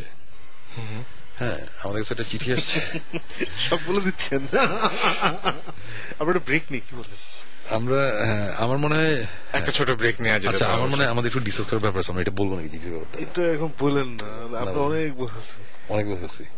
আচ্ছা আমরা খুব সংক্ষেপে শেষ করবো, বাট আমরা এখন একটা ব্রেক নেই, ব্রেকের পরে এসে আমরা ছোট কিছু ঘটনা বলে আমরা বিদায় নেব। ওকে ঠিক আছে, ওকে ওকে তাহলে আমরা যেটা বলবো যে আপনাদের এস এম এস আমরা পাচ্ছি এখনো, এবং এস এম এস আমাদের দেখতে পাচ্ছি যে নাদিয়া এস এম এস করেছেন সিলেট থেকে, আমাদের এস এম এস করেছেন আমাদের এস এম এস করেছেন বিশ্বদীপ, আমাদের এস এম এস করেছেন আচ্ছা আমাদের এস এম এস করেছেন শাখাওয়াত, এছাড়াও ডক্টর জ্যাকল আচ্ছা ডক্টর জ্যাকল হুম doctor Jekyll S M S করেছেন আমাদেরকে, আমাদেরকে এস এম এস করেছেন স্মৃতি, আমাদেরকে এস এম এস করেছেন এছাড়াও সৈকত, এছাড়াও Maliha, Asif Khan S M S করেছেন, লিসা, এছাড়াও রায়হান আমাদের এস এম এস করেছেন, লুপিন এস এম এস করেছেন, সাগর এবং মান্নান সহ আরো আরো আরো অসংখ্য আমাদের মানুষজন। যেভাবে সেটা বলবেন আমার friends, my best friends, school friend যারা নেমে আসছে মানে অনেকদিন পরে I got to see them, আজকে কালকে সকালে চলে যাচ্ছে, Khaled, Shahjahan, Tuhin, Joy, let's talk to you and sis, hope you have a safe trip back to London. And একটা ফ্রেন্ড যে এখন এসএমএস করে বললো প্লিজ আমার নাম বলেন, Mushfiq, this is for you man. alright alright আমরা ফিরে আসবো একটু পরেই, শুনতেই পেলেন যে আমরা একটু একটু পরে ফিরে আসবো, and আমরা আশা করবো যে আপনারা ততক্ষণ পর্যন্ত আমাদের সঙ্গেই থাকবেন। stay tuned to রেডিও ফুর্তি, এবং এস এম এস পাঠানোর নিয়মটি হচ্ছে আপনার মোবাইল অপশনে গিয়ে আপনার মোবাইলের মেসেজ অপশনে গিয়ে টাইপ করে ফেলুন S H Y U T shout space আপনার নাম স্পেস আপনার মেসেজ আর পাঠিয়ে দিন নাইন এইট ফোর জিরো নাম্বারে। ফিরে আসবো একটু পরে। আর যারা ইমেল করতে চান তারা Bhoot F M B H double O T F M at the rate radio Foorti r a d i o f o o r t i forty dot FM. আমি আরো একবার পুরো ঠিকানাটা বলছি, Bhoot F M Bhoot F M at the rate radio Foorti dot F M. এখানে আপনার নাম, ঠিকানা,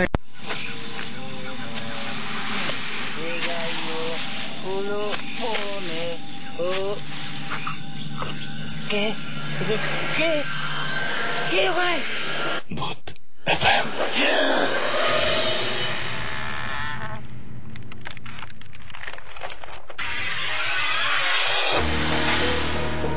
দ্যাটস রাইট, শুনছেন সবসময় রেডিও ফুর্তি, চলছে ভূত এফএম, সাথে আছে রাসেল। পাচ্ছে আপনাদের অসংখ্য এস এম এস, এবং এস এম এস এর জন্য আপনাদেরকে আরো একবার আসছে ধন্যবাদ। যারা এখনো এস এম এস পাঠাতে পারছেন না বা এস এম এস পাঠাতে চাচ্ছেন তাদেরকে বলছি শাউট লিখে স্পেস দিয়ে আপনার নাম লিখে স্পেস দিয়ে আপনার মেসেজ লিখে পাঠিয়ে দিন নাইন এইট ফোর জিরো নাম্বারে। আমাদের এস এম এস করেছেন প্রিয়তা, এবং আমাদের এটা তার ফার্স্ট এস এম এস তিনি সেন্ড করছেন আমাদেরকে। এছাড়াও রোকন এস এম এস করেছেন, এবং আমাদেরকে এস এম এস করেছেন তুষার, এস এম এস করেছেন শুভ, এছাড়াও এস এম এস করেছেন জুয়েল, রুহুল রাজশাহী থেকে এস এম এস করেছেন, সিথি এস এম এস করেছেন, সাব্বির হানি রাজশাহী থেকে এস এম এস করেছেন, প্রেতের ছায়া এস এম এস করেছেন, আচ্ছা এস এম এস করেছেন, এছাড়াও কাউসার, রনি, নীল সহ আরো অনেকে। আমাদের আরো একজন গেস্ট রয়েছেন, আমরা তার সাথে পরিচিত হচ্ছি। আজকে অনেক অনেক ঘটনা এবং সময় খুবই অল্প, সো আমি চাইবো যে ছোট্ট করে আপনার পরিচয় দিয়ে আপনার ঘটনাটা শুনি। আমি মারুফ, আমি কাজীপাড়া থেকে আসছি। আচ্ছা, তো আমার নিজের একটা এক্সপিরিয়েন্স আছে, তো আমি আজকে আপনার সঙ্গে সেটা শেয়ার করবো। জি বলেন, আপনার এক্সপিরিয়েন্সটা বলেন। এটা দুই হাজার আট এর ঘটনা। তো আমি তখন কলেজ স্টুডেন্ট, তো ইন্টারমিডিয়েট সেকেন্ড ইয়ার পড়ি। তো আমার সব ফ্রেন্ড মিলে ঠিক করলাম একদিন আমরা পিকনিক স্পটে যাবো। তো প্লেসটা ঠিক হলো আপনার স্বপ্নপুরি, তো ট্রেন জার্নি। তো আমরা নতুন রীতিমতো ট্রেন জার্নিতে গেলাম এবং সেটা সফল করে চলে আসলাম। আসার পথে আমাদের নাটোর স্টেশনে ট্রেনটা স্টপেজ দিল রাত নয়টায়। তখন আমি চিন্তা করলাম যে আমি এত রাত বাসা কি করে যাবো, তো আমি খালা বাসে উঠি। তো আমি স্টেশনে এসে তখন রিক্সা খোঁজ করলাম, তখন রাত তখন নয়টা বাজে, তখন রিক্সা পাচ্ছিলাম না। তো আমি একটু আগে গেলাম, যখন ট্যাক্সি কিছু পাচ্ছিলাম না। তো নাটোর শহর মূলত রাত দশটা এগারোটা পর্যন্ত রিক্সা থাকার কথা, কিন্তু ওই দিন কোনো কিছু ছিল না। তো প্রথমে ঘটনা থেকে আমার কাছে কেমন ফিল করতেছিলাম আমি। তো যাই হোক, আমি আমাদের একটা লোকাল ট্রেন ছিল আমাদের নাটোর স্টেশন থেকে, আমাদের ইয়াসমিন স্টেশনের দূরত্ব হচ্ছে আপনার ডিস্টেন্স সাত কিলো। তো আমি ওয়েট করতেছিলাম, মানে যে আমি ট্রেনের জন্য। তো ওয়েট করতে করতে ট্রেনটা ওই দিন লেট ছিল, তো সাড়ে রাত বারো ত্রিশ মিনিটে ট্রেন এসে পৌঁছলো। তো আমি ট্রেনে উঠলাম, ওঠার পরে আমাদের স্টেশনে ওটা পৌঁছালো বারোটা পঁয়ত্রিশ মিনিটে। তো একমাত্র আমি ব্যক্তি যে স্টেশনে একমাত্র আমি ছিলাম, জি জি আর কেউ ছিল না ওর সঙ্গে। তো পোটারম্যান ট্রেনটা ছেড়ে দিল। তো আমাদের স্টেশন থেকে আমাদের বাই ডিস্টেন্স ছিল পয়েন্ট সেভেন কিলো মানে এক কিলো একটু কম। তো মূলত আমাদের ঢালু মানে স্টেশন থেকে আমাদের ঢালু রাস্তা ছিল নিচে নামার জন্য। তো আমি ঢালু রাস্তাতে যখন নামতে যাব, তখন জাস্ট চিকন একটা রাস্তা, দুই পাশ দিয়ে মানে রাস্তা আসে দুই পাশ দিয়ে ওটা স্টেশনে উঠছে। তো আমি যখন নামতে যাচ্ছি, তখন দেখি ওখানে একটা খেজুর গাছ পড়ে আছে। তো আমি চিন্তা করলাম যে ঝড় নাই বৃষ্টি নাই, তো খেজুর গাছটা মানে এক্স অ্যাঙ্গেল এক্স অ্যাঙ্গেলের পর পড়ে আছে, এক্স অ্যাক্সিস বরাবর। তো আসলে এটা কেন পড়ছে? তো কখন একটা কথা মনে হয়ে গেল যে ছোট আম্মু বলছিল যদি কোনো কিছু দেখো যেভাবে পড়ে আছে রাস্তার মধ্যে, তখন কোনো কিছু তোর তিনটা বাড়ি মারবা, যদি ওটা উপরে উঠে যায় তাহলে ওটা ক্রস করবো, না হলে ক্রস করবো না। তো আমার সাহস হচ্ছিল না ওটা ক্রস করার জন্য। তো আমি ওদিকে নাম নেমে ডান পাশে রাস্তাতে নামছি। তো নামার পরে জাস্ট সামনে একটা ব্রিজ আছে। তো ব্রিজে ওখানে যখন গেছি, তখন দেখি সাদা কাপড় পরা একটা মেয়ে আমার থেকে বড় বড় একটা চোখে তাক আছে। আসলে ওই মুহূর্তে যে আমি কেমন লাগছিল, আমি নিজেকে পুরো কুল হয়ে গেছিলাম। আর বিষয়টা আমার কাছে খুবই ওয়েট লাগছে, এবং ওর চেহারাটা এত বিকট ছিল যে আমি আসলে এটা বর্ণনা করার মতো না। তো আমি প্রচন্ড ভয় পাচ্ছিলাম, এবং আপনি কি ব্রিজের নিচে দেখেছেন না উপরে দেখেছেন? আমি উপরে দেখেছি, ও উপরে দাঁড়ায় আছে। তো আমি আমার তখন মনে হচ্ছিল যে আমাকে বাসায় পৌঁছাতে হবে বাহু কর বাইকুক। তখন আমি চোখ বন্ধ করলাম, চোখ বন্ধ করলে একটু মনে সাহস নিলাম, নিয়ে বললাম যে আমি তখন মানে দৌড় মারা শুরু করলাম। আমি আমার কাছে মোবাইল ফোন ছিল না, কিছু ছিল না, জাস্ট একটা ঘড়ি ছিল। তখন আমি দৌড় মারলাম, এবং দৌড় মারতে মারতে আমি এক পর্যায়ে আমি একটু রাস্তায় বর্ণনা দিই। আমার রাস্তার চারপাশে ছিল আক্ষেত আর জাস্ট কিছু গাছ ছিল, কোনো বাড়িঘর ছিল না। আর রাস্তার মানে প্রথম বাড়িটাই ছিল আমাদের আর কি। তো আমি দৌড়াতে দৌড়াতে হঠাৎ করে আমার পাটা এক জায়গায় থামে গেল। আমি বুঝতে পারছিলাম যে সামনে একটা কবরস্থান, মানে ওখানে কবরস্থান ছিল আর কি। তো ওই কবরস্থানের সামনে যে আমার পাটা থেমে গেল, তো ওখানে পাটা উঠছিল না। তো হঠাৎ করে আমি চোখ কিন্তু বন্ধ অবস্থায় আছে তখন। তো আমি দেখতেছি যে সামনে ওখানে কবরস্থানের মধ্যে একটা আঠাল গাছ আছে, আঠাল গাছে একটা লাশ ঝুলতেছে। তো আমি মানে জাস্ট উপলব্ধি রিলাইজ করতে পারতেছি, বাট আমি চোখটা খোলা শ্বাস পাচ্ছিলাম যে আমার চোখ মানে মানে আপনি বুঝতে পারছেন যে লাশ ঝুলে আছে বা এরকম কিছু একটা দেখবেন আপনার মনে হচ্ছিল, বাট আপনি ভয় চোখ খুলতে পারছিলেন না। আমার মনে হচ্ছিল যে যখন আমি চোখ খুলবো তখন বুঝি আমি আর শেষ হয়ে যাবো, মানে টিকে থাকতে পারবো না, এরকম একটা কন্ডিশনে। তো যাই হোক, আমি বাম দিকে পাশ ফিরা চোখটা খুলে আমার বাড়ির ডিরেকশনটা নিলাম, নিয়ে আমি চোখ বন্ধ করে আবার বাসায় চলে গেলাম। তো আমার সবচেয়ে বেটার যে ঘটনা ওয়েট লাগছে, একটা ওয়েট ঘটনা সেটা হচ্ছে যে আমাদের রাস্তা ছিল অনেক আঁকা বাঁকা রাস্তা। তো আমি চোখ বন্ধ করে কেমনি আমি দৌড়াইছি আমি নিজেও সেটা বুঝতে পারি নাই, ডিরেকশনটা আমি কেমনি পাইছি, এত আঁকা বাঁকা রাস্তার মধ্যে আমি কিভাবে আসছি আসলে আমি নিজে বুঝি না। তারপর চোখ বন্ধ করে পুরো রাস্তা কিন্তু আসার কোনো কারণ নাই, বাট আপনি চলে আসতে পেরেছেন। এটাই আমার ঘটনা হয়ে গেছে, অনেক অনেক অনেক অনেক ভয়াবহ একটা ঘটনা। তারপর বাসা আসার পরে আব্বু আম্মু নানা বাসায় গেছিল, ওখানে কেউ ছিল না। তো বাসা আসার পরে আমরা তিন ভাই ছিলাম, তো আমি তো ওখানে গেছিলাম। তো আসার পর দুই ভাই অন্য রুমে শুলাম, আমি ওই রাতে কাউকে বলি নাই। তো আমি আবার আরেক রুমে শুলাম, আমি আর ফ্রেন্ডের সাথে করে। তো রাতে যখন লাইট বন্ধ করে ঘুমাচ্ছিলাম, জাস্ট ফোর পোস্ট নিচ্ছিলাম, তখন হঠাৎ করে দেখি যে একটা গিটারের আওয়াজ আসতেছিল। তো এক পর্যায়ে আমি বলছি হয়তো আমি ভয় পাইছি, এটা আমার হ্যালুসিনেশন হতে পারে। তো আমি এটা মানে কেয়ার করি নাই। তো এট ফার্স্ট যখন এটা পোকর হচ্ছিল, তখন আমার ফ্রেন্ডকে জিজ্ঞাসা করলাম, আচ্ছা ফ্রেন্ড তুমি কি শুনতে পাচ্ছ? তখন আমার ফ্রেন্ড বললো হ্যাঁ আমি কিছু একটা আওয়াজ শুনতে পাচ্ছি। আমি ভালো করে রিলাইজ করো তো আসলে এটা কি। তখন বলছি তো তেমন গিটারের একটা আওয়াজ মনে হচ্ছে। তখন আমাদের বেড সুইচ ছিল আমাদের হাতের নাগালে, তো আমরা বেড সুইচ অন করার সঙ্গে সঙ্গে জাস্ট আওয়াজটা আউট হয়ে গেল। তো যখন আমার বেডটা আবার অন অফ করলাম, তখন আবার আওয়াজ শুরু হলো। তখন আমাদের প্রচন্ড ভয় পেয়ে গেছিলাম। তো আমাদের ওখানে হ্যারিকেন ছিল, হ্যারিকেন জ্বালায় প্লাস লাইট অন করে আমরা ঘুমাইছিলাম। ঘুমানোর পরে আমার পরের দিন প্রচন্ড জ্বর আসে, এবং তিন দিন জ্বর আমার থাকে। আব্বা আম্মু জ্বরের কথা শুনে চলে আসে। তো আমি যখন এই ঘটনাটা আমার এক চাচাতো ভাইয়ের সঙ্গে শেয়ার করি, তখন সে আমাকে বলে যে ওই ব্রিজে ওনাকে একই ধরনের একটা কাহিনী দেখছে, সে এবং রাত সাড়ে দশটা। মানে জিনিসটা আপনি একা দেখেননি, আরো অনেকে দেখেছে। অলরাইট, আমাদেরকে আরেকটা বিষয় হচ্ছে যে এই কবরস্থানের কথা বলছিলাম, ওখানে আমি লাশ দেখছিলাম। তো ওখানে বলছে ত্রিশ বছর আগে নাকি ওই যে কবর ছিল যে মেয়েটার, ওই মেয়েটার নাকি আপনার গলায় ফাঁস দিয়ে মারা গেছিল।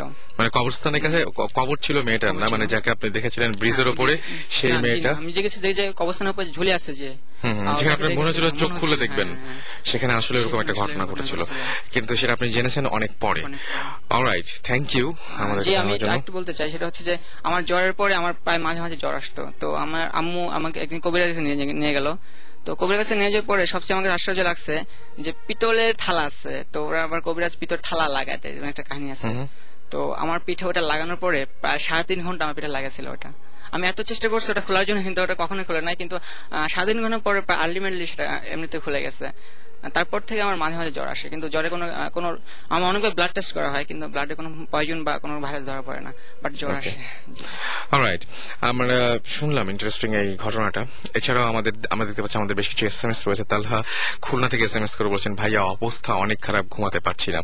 সাহেব আমাদের এস এম এস, শিহাব আমাদের এস এম এস করেছেন, সুমন ভাই আই থিঙ্ক ডেভিলের শেপ যে কোনো টাইপের হতে পারে, আপনার কি মনে হয়? আচ্ছা, সুমন ভাই সেটা উত্তর দিবেন, এবং তার ঘটনাটা এখনো পুরোপুরি আমরা শুনিনি, সেই ঘটনাটা শুনলে আমরা নিশ্চয়ই এগুলোর উত্তর পাবো। সজল লিখেছেন সিলেট থেকে, ভাইয়া আমি এখনো জেগে আছি এবং তিনি গল্প শুনছেন, ভয়ে ঘুম আসছে না। অলরাইট, আর ঘুম অনেকের আসছে না, এস এম এস করে অনেকে বলতে পারছেন, বলছেন আমাদেরকে। রাহাত এস এম এস করেছেন, বলছেন যে মেসেজটা কি ছিল, মেসেজটা কি ছিল এটা বেশ আগে এস এম এস করেছিলেন। মেসেজটা সুমন ভাই যে ঘটনাটা বলছেন, সেই ঘটনায় মেসেজটা কি ছিল, মানে বৃদ্ধ লোকটি কি মেসেজ দিয়েছিল, সেটা আমরা পরে জানতে পেরেছি। সুমন ভাই ঘটনায় উঠে এসছে সেটা। প্রতীক লিখেছেন যে প্লিজ সুমন ভাই আপনার স্টোরিটা কমপ্লিট করেন please, it's my first S M S. আচ্ছা, কারো ফার্স্ট এস এম এস পড়া হয়, কারো অনেকগুলো এস এম এস পাঠানোর পরেও পড়া হচ্ছে না, অনেকে অভিযোগ করেছেন। আসলে মানে এটা ইউনো যে সবকিছু আমার হাতে নেই, আমি বলেছি মানে দেখা যায় কি যে কারো এস এম এস আস্তে আস্তে আপনার মানে আপনার এস এম এস টা পড়তে পড়তে আপনার এস এম এস টা চলে গেল বা আরেকজন এস এম এস চলে আসলো, এরকম হয়ে যায় মাঝে মাঝে, মানে একটু ঝামেলা হয়ে যায়। স্যাম বলেছেন দিলেন তো ঘুমের বারোটা বাজিয়ে, না ঘুমের বারোটা না, ঘুমের ইনফ্যাক্ট এখন বারোটার বেশি বেজে গেছে, এখন মোটামুটি সাড়ে তেরোটা বাজে। আর এছাড়াও নিলয় আমাদের বলেছেন যে আমি তোমাকে এস এম এস সেন্ড করলেও পড়ো না। আচ্ছা, এস এম এস পড়তে গেলে আবার দেখা যাবে যে মানে আমি চেষ্টা করি পড়ার এবং এখনো পর্যন্ত চেষ্টা করে যাচ্ছি, আপ্রাণ চেষ্টা করছি আপনাদের এস এম এস পড়ার জন্য, এবং আশা করছি যে আপনাদের এস এম এস গুলো আস্তে আস্তে আমরা পড়ে ফেলবো সবগুলো, কিন্তু সবগুলো হয়তো পড়া সম্ভব হবে কিনা আই ডোন্ট নো। বাট আমি একটা জিনিস সবসময় অ্যাপ্রিসিয়েট করি আপনাদের এই ব্যাপারটা, যে আপনারা যখন এস এম এস করেন তখন বুঝতে পারি যে এতগুলো মানুষ আমাদের সাথে আছেন। সো আপনি আপনার অস্তিত্ব জানিয়ে দেন, এবং মাঝে মাঝে আমরা এস এম এস পড়ার চেষ্টা করি। এবং আজকে আমরা একটা বিরাট একটা ঘটনার মধ্যে আছি, সেই ঘটনাটা শুনি, এবং মাঝে মাঝে আপনাদের এস এম এস তো পড়বো, সেই বিষয়ে কথা দিচ্ছি। যারা এস এম এস করেনি তাদেরকে বলি যে শাউট লিখে স্পেস দিয়ে আপনার নাম লিখে স্পেস দিয়ে আপনার মেসেজ লিখে পাঠিয়ে দিবেন নাইন এইট ফোর জিরো নাম্বারে। নিলয় বলেছেন যে ভাই, আচ্ছা নিলয়ের এস এম এসটা পড়েছে। জিয়া লিখেছেন যে এটা তার last S M S, because তার এস এম এস পড়া হয় না। আমার কিছু করার নেই, বাট আমি চেষ্টা করবো আপনার এস এম এস পড়ার পর থেকে। আর অনির্বাণ লিখেছেন ভাইয়া আপনাদের প্রোগ্রামটা রীতিমতো একটা নেশার মতো, ও মাই গড। যাই হোক, আজকে একটা আমি একটা ঘটনা বলেছিলাম, আমরা আবারও ফিরে যাচ্ছি সুমন ভাইয়ের কাছে। সুমন ভাই, একটা জিনিস আমরা মানে আমরা বেশ কিছু পুণ্য লাভ করছি, কারণ অনেকেই আমাকে আমি আজকে এস এম এস পড়েছি এরকম যে দোয়া দুরুদ পড়ার পর তারপরে আমাদের শো শোনেন, তো দোয়া দুরুদ পড়ার পরে ওনার যে পুণ্য হয় সেই পুণ্যের কিছু অংশ হয়তো আমরাও পাই, আশা করা যায় আশা করা যায় যে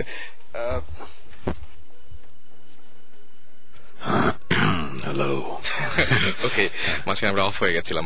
সো যাই হোক, আমার মনে হয় যে কিছু কিছু পুণ্য তো মনে হয় আমরাও পাই, পাইলে তো ভালো, তাহলে আরো বেশি করে ভয় দেখাবো। হ্যাঁ সেটাই তো। আমাদের আরেক নামগুলো বলে ফেলি, সবাই অপেক্ষা করছেন অধীর হয়ে। আমাদের জাহিদ লালমাটিয়া থেকে এস এম এস করেছেন, আসিফ খান খিলগাঁও থেকে এস এম এস করেছেন, এছাড়াও লাইবা এস এম এস করেছেন যে আচ্ছা লাইবা এস এম এস করেছেন এবং আমাদেরকে এস এম এস করেছেন যে আচ্ছা তিনি বলেছেন জিবরান ভাই একটু আপনি আরেকজন বলছেন জিবরান একটু হাসবেন আপনি। ওকে, তোমার হাসি শুনতে ওদের অনেক ভালো লাগে।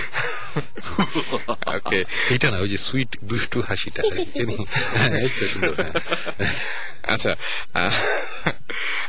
আর আরেকজন বলেছেন আচ্ছা লাইভে যেটা বলেছেন জিবরান ভাই বাকিটুকু না শুনলে কিন্তু ঘুম আসবে না। আচ্ছা, সুমন ভাই ঘটনাটা বলছিলেন, ইনফ্যাক্ট ঘটনা কি যাবো বলবো না।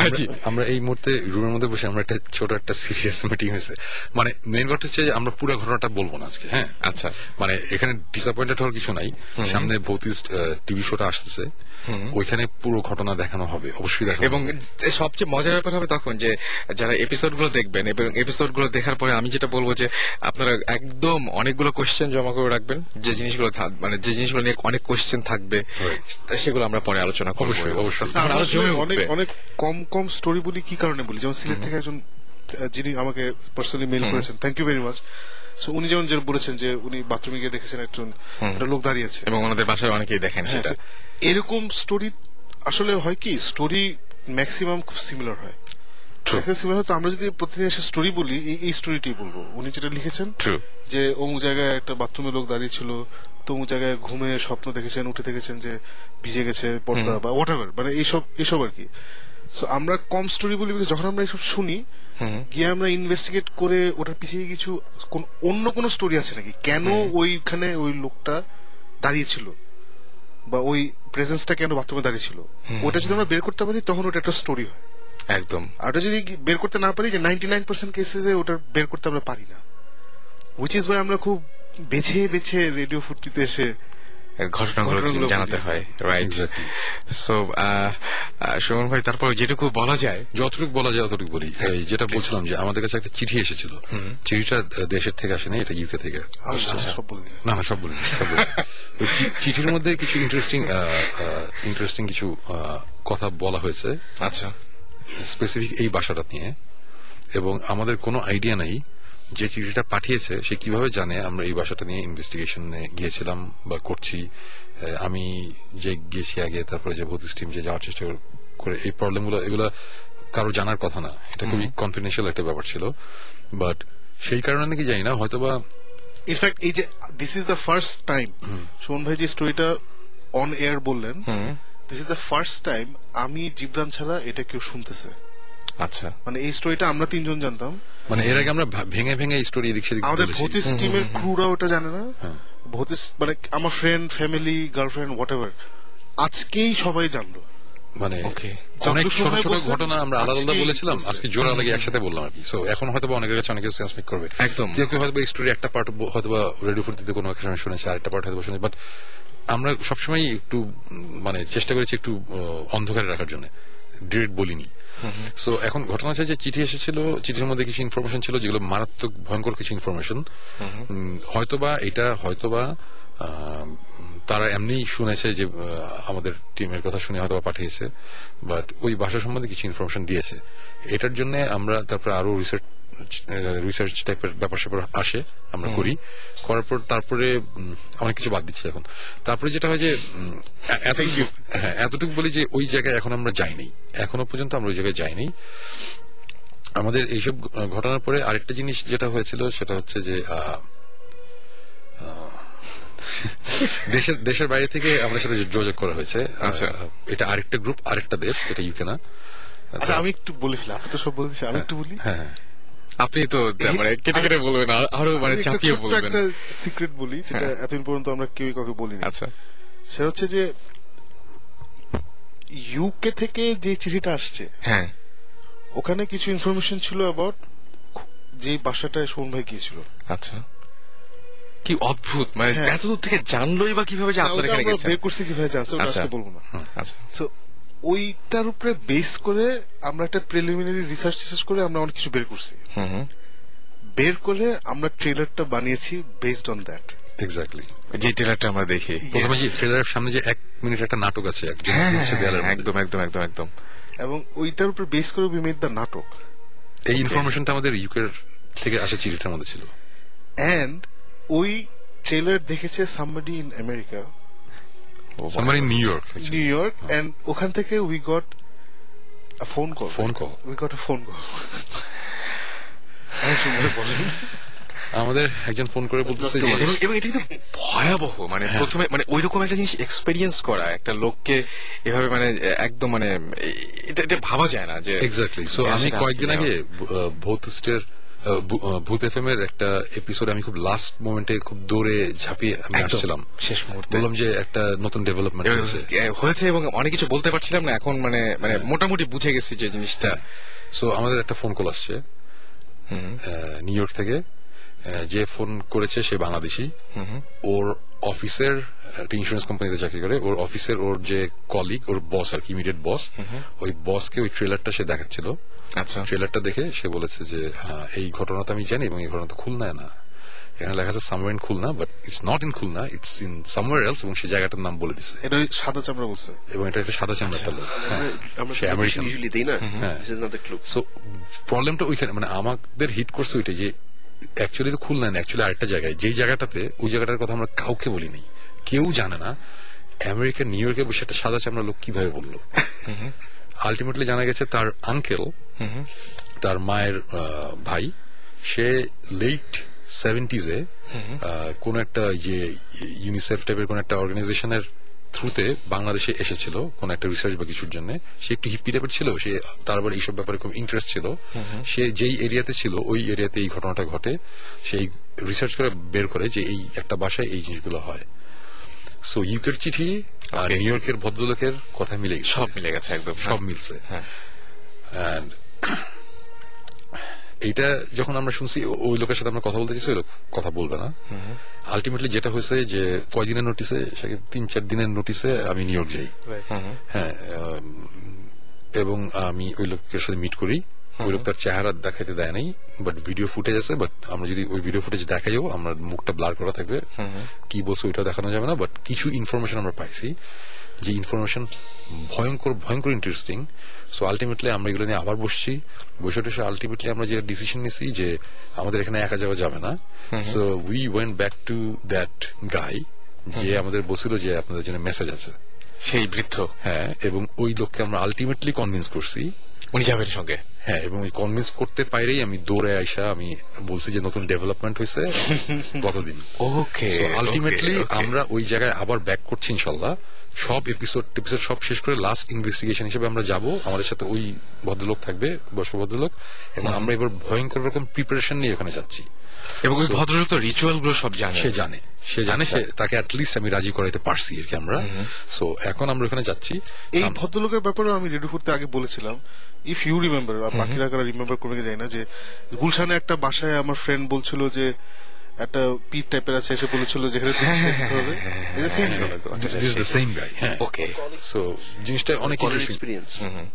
এখন ব্যাপারটা হচ্ছে যে আমরা এই লাস্ট ফাইনাল এপিসোড হবে আমাদের এই লাস্ট ইনভেস্টিগেশনের লাস্ট পার্ট। ইউজুয়ালি আমাদের ভৌতিকের স্ট্রাকচারটা হচ্ছে আমরা একটা নাটক দেখাই, তারপরে ওটার ইনভেস্টিগেশনটা দেখাই। আলটিমেটলি আমাদের এই স্টোরিটা এত বেশি টুইস্টেড, এত বেশি ঘুরে পেঁচে গেছে। আমাদের এখানে নাটক হচ্ছে বোধহয় একটা, আর তিনটে এপিসোড ইনভেস্টিগেশন থাকবে। আমরা দুইটা এপিসোড পর্যন্ত ইনভেস্টিগেশন আমাদের কাছে আছে, ওই যে আমাদের যে হারাই যাওয়া পর্যন্ত পর্যন্ত আছে। এখন আমরা দেখতেছি এখনো শেষ হয় নাই, আমাদের লাস্ট ইয়ে হবে। সো ভৌতিকের লাস্ট চারটা এপিসোডে একটা স্টোরি থাকবে, এবং ট্রাস্ট মি এই স্টোরি অনেক ইন্টারেস্টিং, এবং মানুষজন হোপফুলি অনেক বেশি এন্টারটেইন হবে। এটা ভয় পাক আর হাসুক, যাই হোক এন্টারটেইন হবে, এতটুকু আমি বলতে পারি, মানে আমরা আমাদের যা মনে হয় এই হচ্ছে অবস্থা। সো আজকে অ্যাকচুয়ালি অনেক কিছু বলে ফেললাম, এবং নেক্সট আবার নেক্সট আবার কবে জানি না, নেক্সট উইকে আমাদের শুটিং, আমাদের আবার বের হতে হবে। আর আরেকটা ছোট্ট সামহাও কি ওইটা, মানে আমি জানি না মানে সম্ভব কিনা বা এরকম কিছু, লাস্ট এপিসোডটা আমি জানি না যে আসলে সম্ভব কিনা, লাইভ টাইপ করার চিন্তা ভাবনা করছেন কিনা। লাইভ করা পসিবল হবে নাকি আমি জানি না। আর আমরা ওই দিন যদি আপনারা হয়তো ওখানে গেলেন, সেদিন আমরা একসাথে কাজ করতে, ওই দিন যদি স্পেশাল ভাবে যদি ফ্রাইডে পড়ে যায়, ফ্রাইডে যদি নাও পড়ে, যদি ড্যানিয়েলের সাথে কথা বলার পর যদি এটারে যদি কোনো মতে, আমরা তো যাবো রাতেই, যদি ওই রাতটা ওই রাতটা যদি একটু পরপর, যদি সে এতক্ষণ বসে থেকে শুনবে না, সে এক ঘন্টা পর পর আমরা একটা করে আপডেট দিচ্ছি, লাইভে কিছু কথা বললাম, এইভাবে যদি ওই রাতটা যদি ভূতের সাথে পার করা যায়, রেডিও ফুটের সাথে, তাহলে মনে হয় একটা ইন্টারেস্টিং একটা জিনিস হতে পারে। ওটা আমাদের লাস্ট এপিসোড হবে, একদম একদম, মানে চমৎকার একটা ব্যাপার ঘটবে তাহলে। এবং তখন তো মানে অলরেডি আমাদের মানে অন্য এপিসোড গুলো চলতেও থাকবে, রান করবে। আর আরেকটা ছোট্ট ইনফরমেশন, সেটা হচ্ছে যে আমাদের রেজা, যে অস্ট্রেলিয়াতে থাকে, যে আসছিল যাবতীয় স্টোরির ভান্ডার, সে আমাদের নতুন একটা ইনফরমেশন দিয়েছে, খুব ইন্টারেস্টিং একটা স্টোরি, এবং এত বেশি ইন্টারেস্টিং যে এখন আমরা চিন্তা করছি যে অস্ট্রেলিয়া যাওয়া যায় কিনা। We are working on it. There's a possibility যে নেক্সট মান্থে আমাদের ভৌতিক টিমের থেকে যে কোনো একজন আমরা ওখানে যাবো ইকুইপমেন্ট নিয়ে, একটা একটা খুব ইন্টারেস্টিং স্টোরি এখন অন দ্য প্রসেস, বলা যাচ্ছে না। এটা নিয়ে আমরা হয়তো দুই তিনটা এপিসোড, মানে দুই তিনটা সপ্তাহ পরের কোন একটা আমরা আলাপ করবো আর কি। বাহ, চমৎকার হচ্ছে ব্যাপার। আমাদের আজকে আজকে আসলে আমাদের এখানেই আমাদের শেষ করতে হবে, আর কিছু বলা যাবে না, আর কিছু বলা যাচ্ছে না এখন। ইনফ্যাক্ট আমরা যাচ্ছি, মানে মানে আমি আজকে রাতে চলে যাচ্ছি বান্দরবনের, ওইখানে একটা গ্রাম আছে, ওখানে একটা ইনফরমেশন পেয়েছি। আচ্ছা, ওর জন্য যাচ্ছি সাকিব আর জিবরান, তারপরে আমার সাথে জয়েন করবে। আমার রাতে এখনই একটু পরে গাড়িতে চলে যেতে হবে। এই এত রাত্রে চলে যাবেন? ওকে, তো আমরা আমরা একটু আমরা আমরা জানি যে এখন হয়তো অনেকেই রাত জেগে রাস্তায় যাচ্ছেন, যারা মানে অনেকে হয়তো রাস্তায় ঘোরাফেরা করছেন। আবার আমাদের একজন জানিয়েছেন যে তিনি এরকম ট্রেনে যাচ্ছেন, আমাদেরই একজন কলিগ তিনি জানিয়েছেন যে ট্রেনে যাচ্ছেন এবং তিনি দেখছেন যে ভূত এফএম ট্রেনের মধ্যে চলছে। আমি অফ টপিক আমি অন্য একটা কথা বলি, সেটা হচ্ছে কয়েকদিন আগে আমরা শুটিং এ সিলেটে গিয়েছিলাম। তো ওই ঢাকা থেকে সিলেট পর্যন্ত পুরো রাস্তার মধ্যে আমরা রেডিও ফুর্তি শুনতে শুনতে গিয়েছি, কোথাও কোন রকম ট্রান্সমিশনের কোন প্রবলেম হয় না। নট জাস্ট সিলেট, আমরা সিলেটের অনেক ভিতরে ভিতরে আমরা গিয়েছি চা বাগানে, চা বাগানে এটা ইন্টার বর্ডারের কাছাকাছি একটা জায়গায়, আমরা নাটক শুটটা করতে, ওই জুজুর স্টোরির নাটকের শুটটা করতে গিয়েছিলাম। আচ্ছা, পুরো রাস্তায় কোথাও কোন রকম ট্রান্সমিশনের কোন ব্রেক ব্রেকিং টাইপের কিছু নাই, মানে আমরা আমাদের খুবই ভালো লেগেছে ব্যাপারটা। Radio thank you thank you. আমরা আমরা আশা করবো যে আপনারা সবসময় আমাদের সাথে থাকবেন। এবং এস এম এস পাচ্ছি আমরা, নামগুলো একটু বলে দিই। আমাদের এস এম এস করেছেন আজরাইল, আর কিছু বাকি থাকলো না, আজরাইল করেছেন। এস এম এস করেছেন আমাদেরকে Didar, Shahnewaz S M S করেছেন, তুষার, এছাড়াও মৌ, জ্যোতিষী সুমন এস এম এস করেছেন। এছাড়াও এস এম এস করেছেন Taniul Tanimul Tanimul Islam S M S করেছেন, মৌসুমী এস এম এস করেছেন, তুরাজ এস এম এস করেছেন আমাদেরকে, আরো অনেকেই। এবং আমরা একটা কথা বলবো যে এস এম এস করার নিয়মটি সবাই জানেনি। আরো এস এম এস করেছেন আমাদেরকে ghost Pavel, S M S করেছেন ভৌতিস, আচ্ছা ভৌতিস টিমের জন্য, আচ্ছা তিনি একটা আচ্ছা এক্সপিরিয়েন্স ছিল সেটা তিনি শেয়ার করতে চান আর কি। এস এম এস করেছেন খাদিজা, এস এম এস করেছেন আমাদের কনক মিরপুর থেকে, মাহিয়া এস এম এস করেছেন, দীপ এরা তিনি মির্জাপুর থেকে এস এম এস করেছেন, সোহান এস এম এস করেছেন, আয়েশা এস এম এস করেছেন, নিঝুম আমাদেরকে এস এম এস করেছেন, এছাড়াও অমিত, শাওন সহ আরো অনেকে। আমি আপনাদের সবাইকে অনেক অনেক ধন্যবাদ জানাচ্ছি এস এম এস পাঠানোর জন্য। আরো একবার বলি, আমাদের এখানে এস এম এস পাঠানোর নিয়মটি হচ্ছে, এখন যদিও মানে শেষ করে ফেলবো আমরা, S H O U T shout, space দিয়ে আপনার নাম, স্পেস দিয়ে আপনার মেসেজ, এবং পাঠিয়ে দিতে হয় নাইন এইট ফোর জিরো নাম্বারে।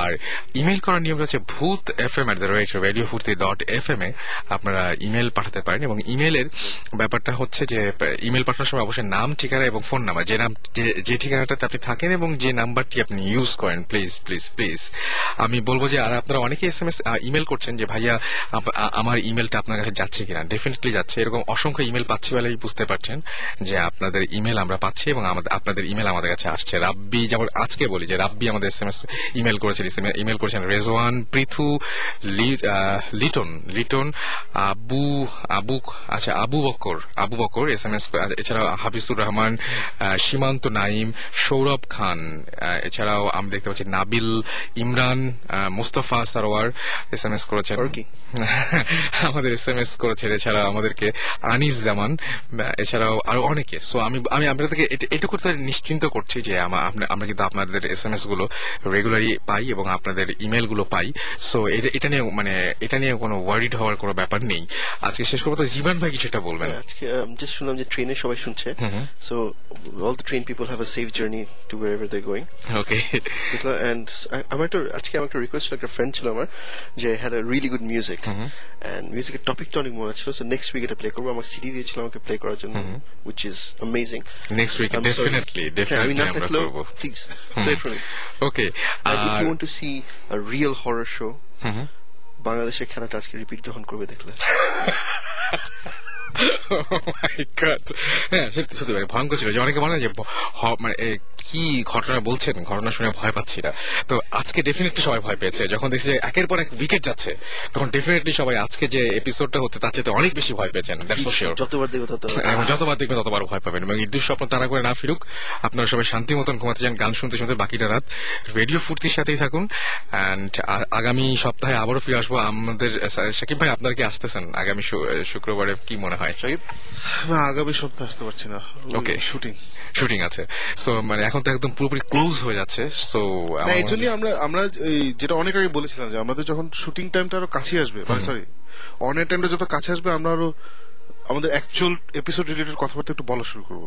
রাইট রাইট, সেটা এবং তখন ফ্রি হতে শুরু করবেন একটু, হ্যাঁ তখন একটু ফ্রি হতে শুরু, সেটা এখন শুনবো শুরু করেছে। রাইট, সো এক উইক পর পর হয়তো এভাবে আসা সম্ভব হবে, এটা আশা করা যায়।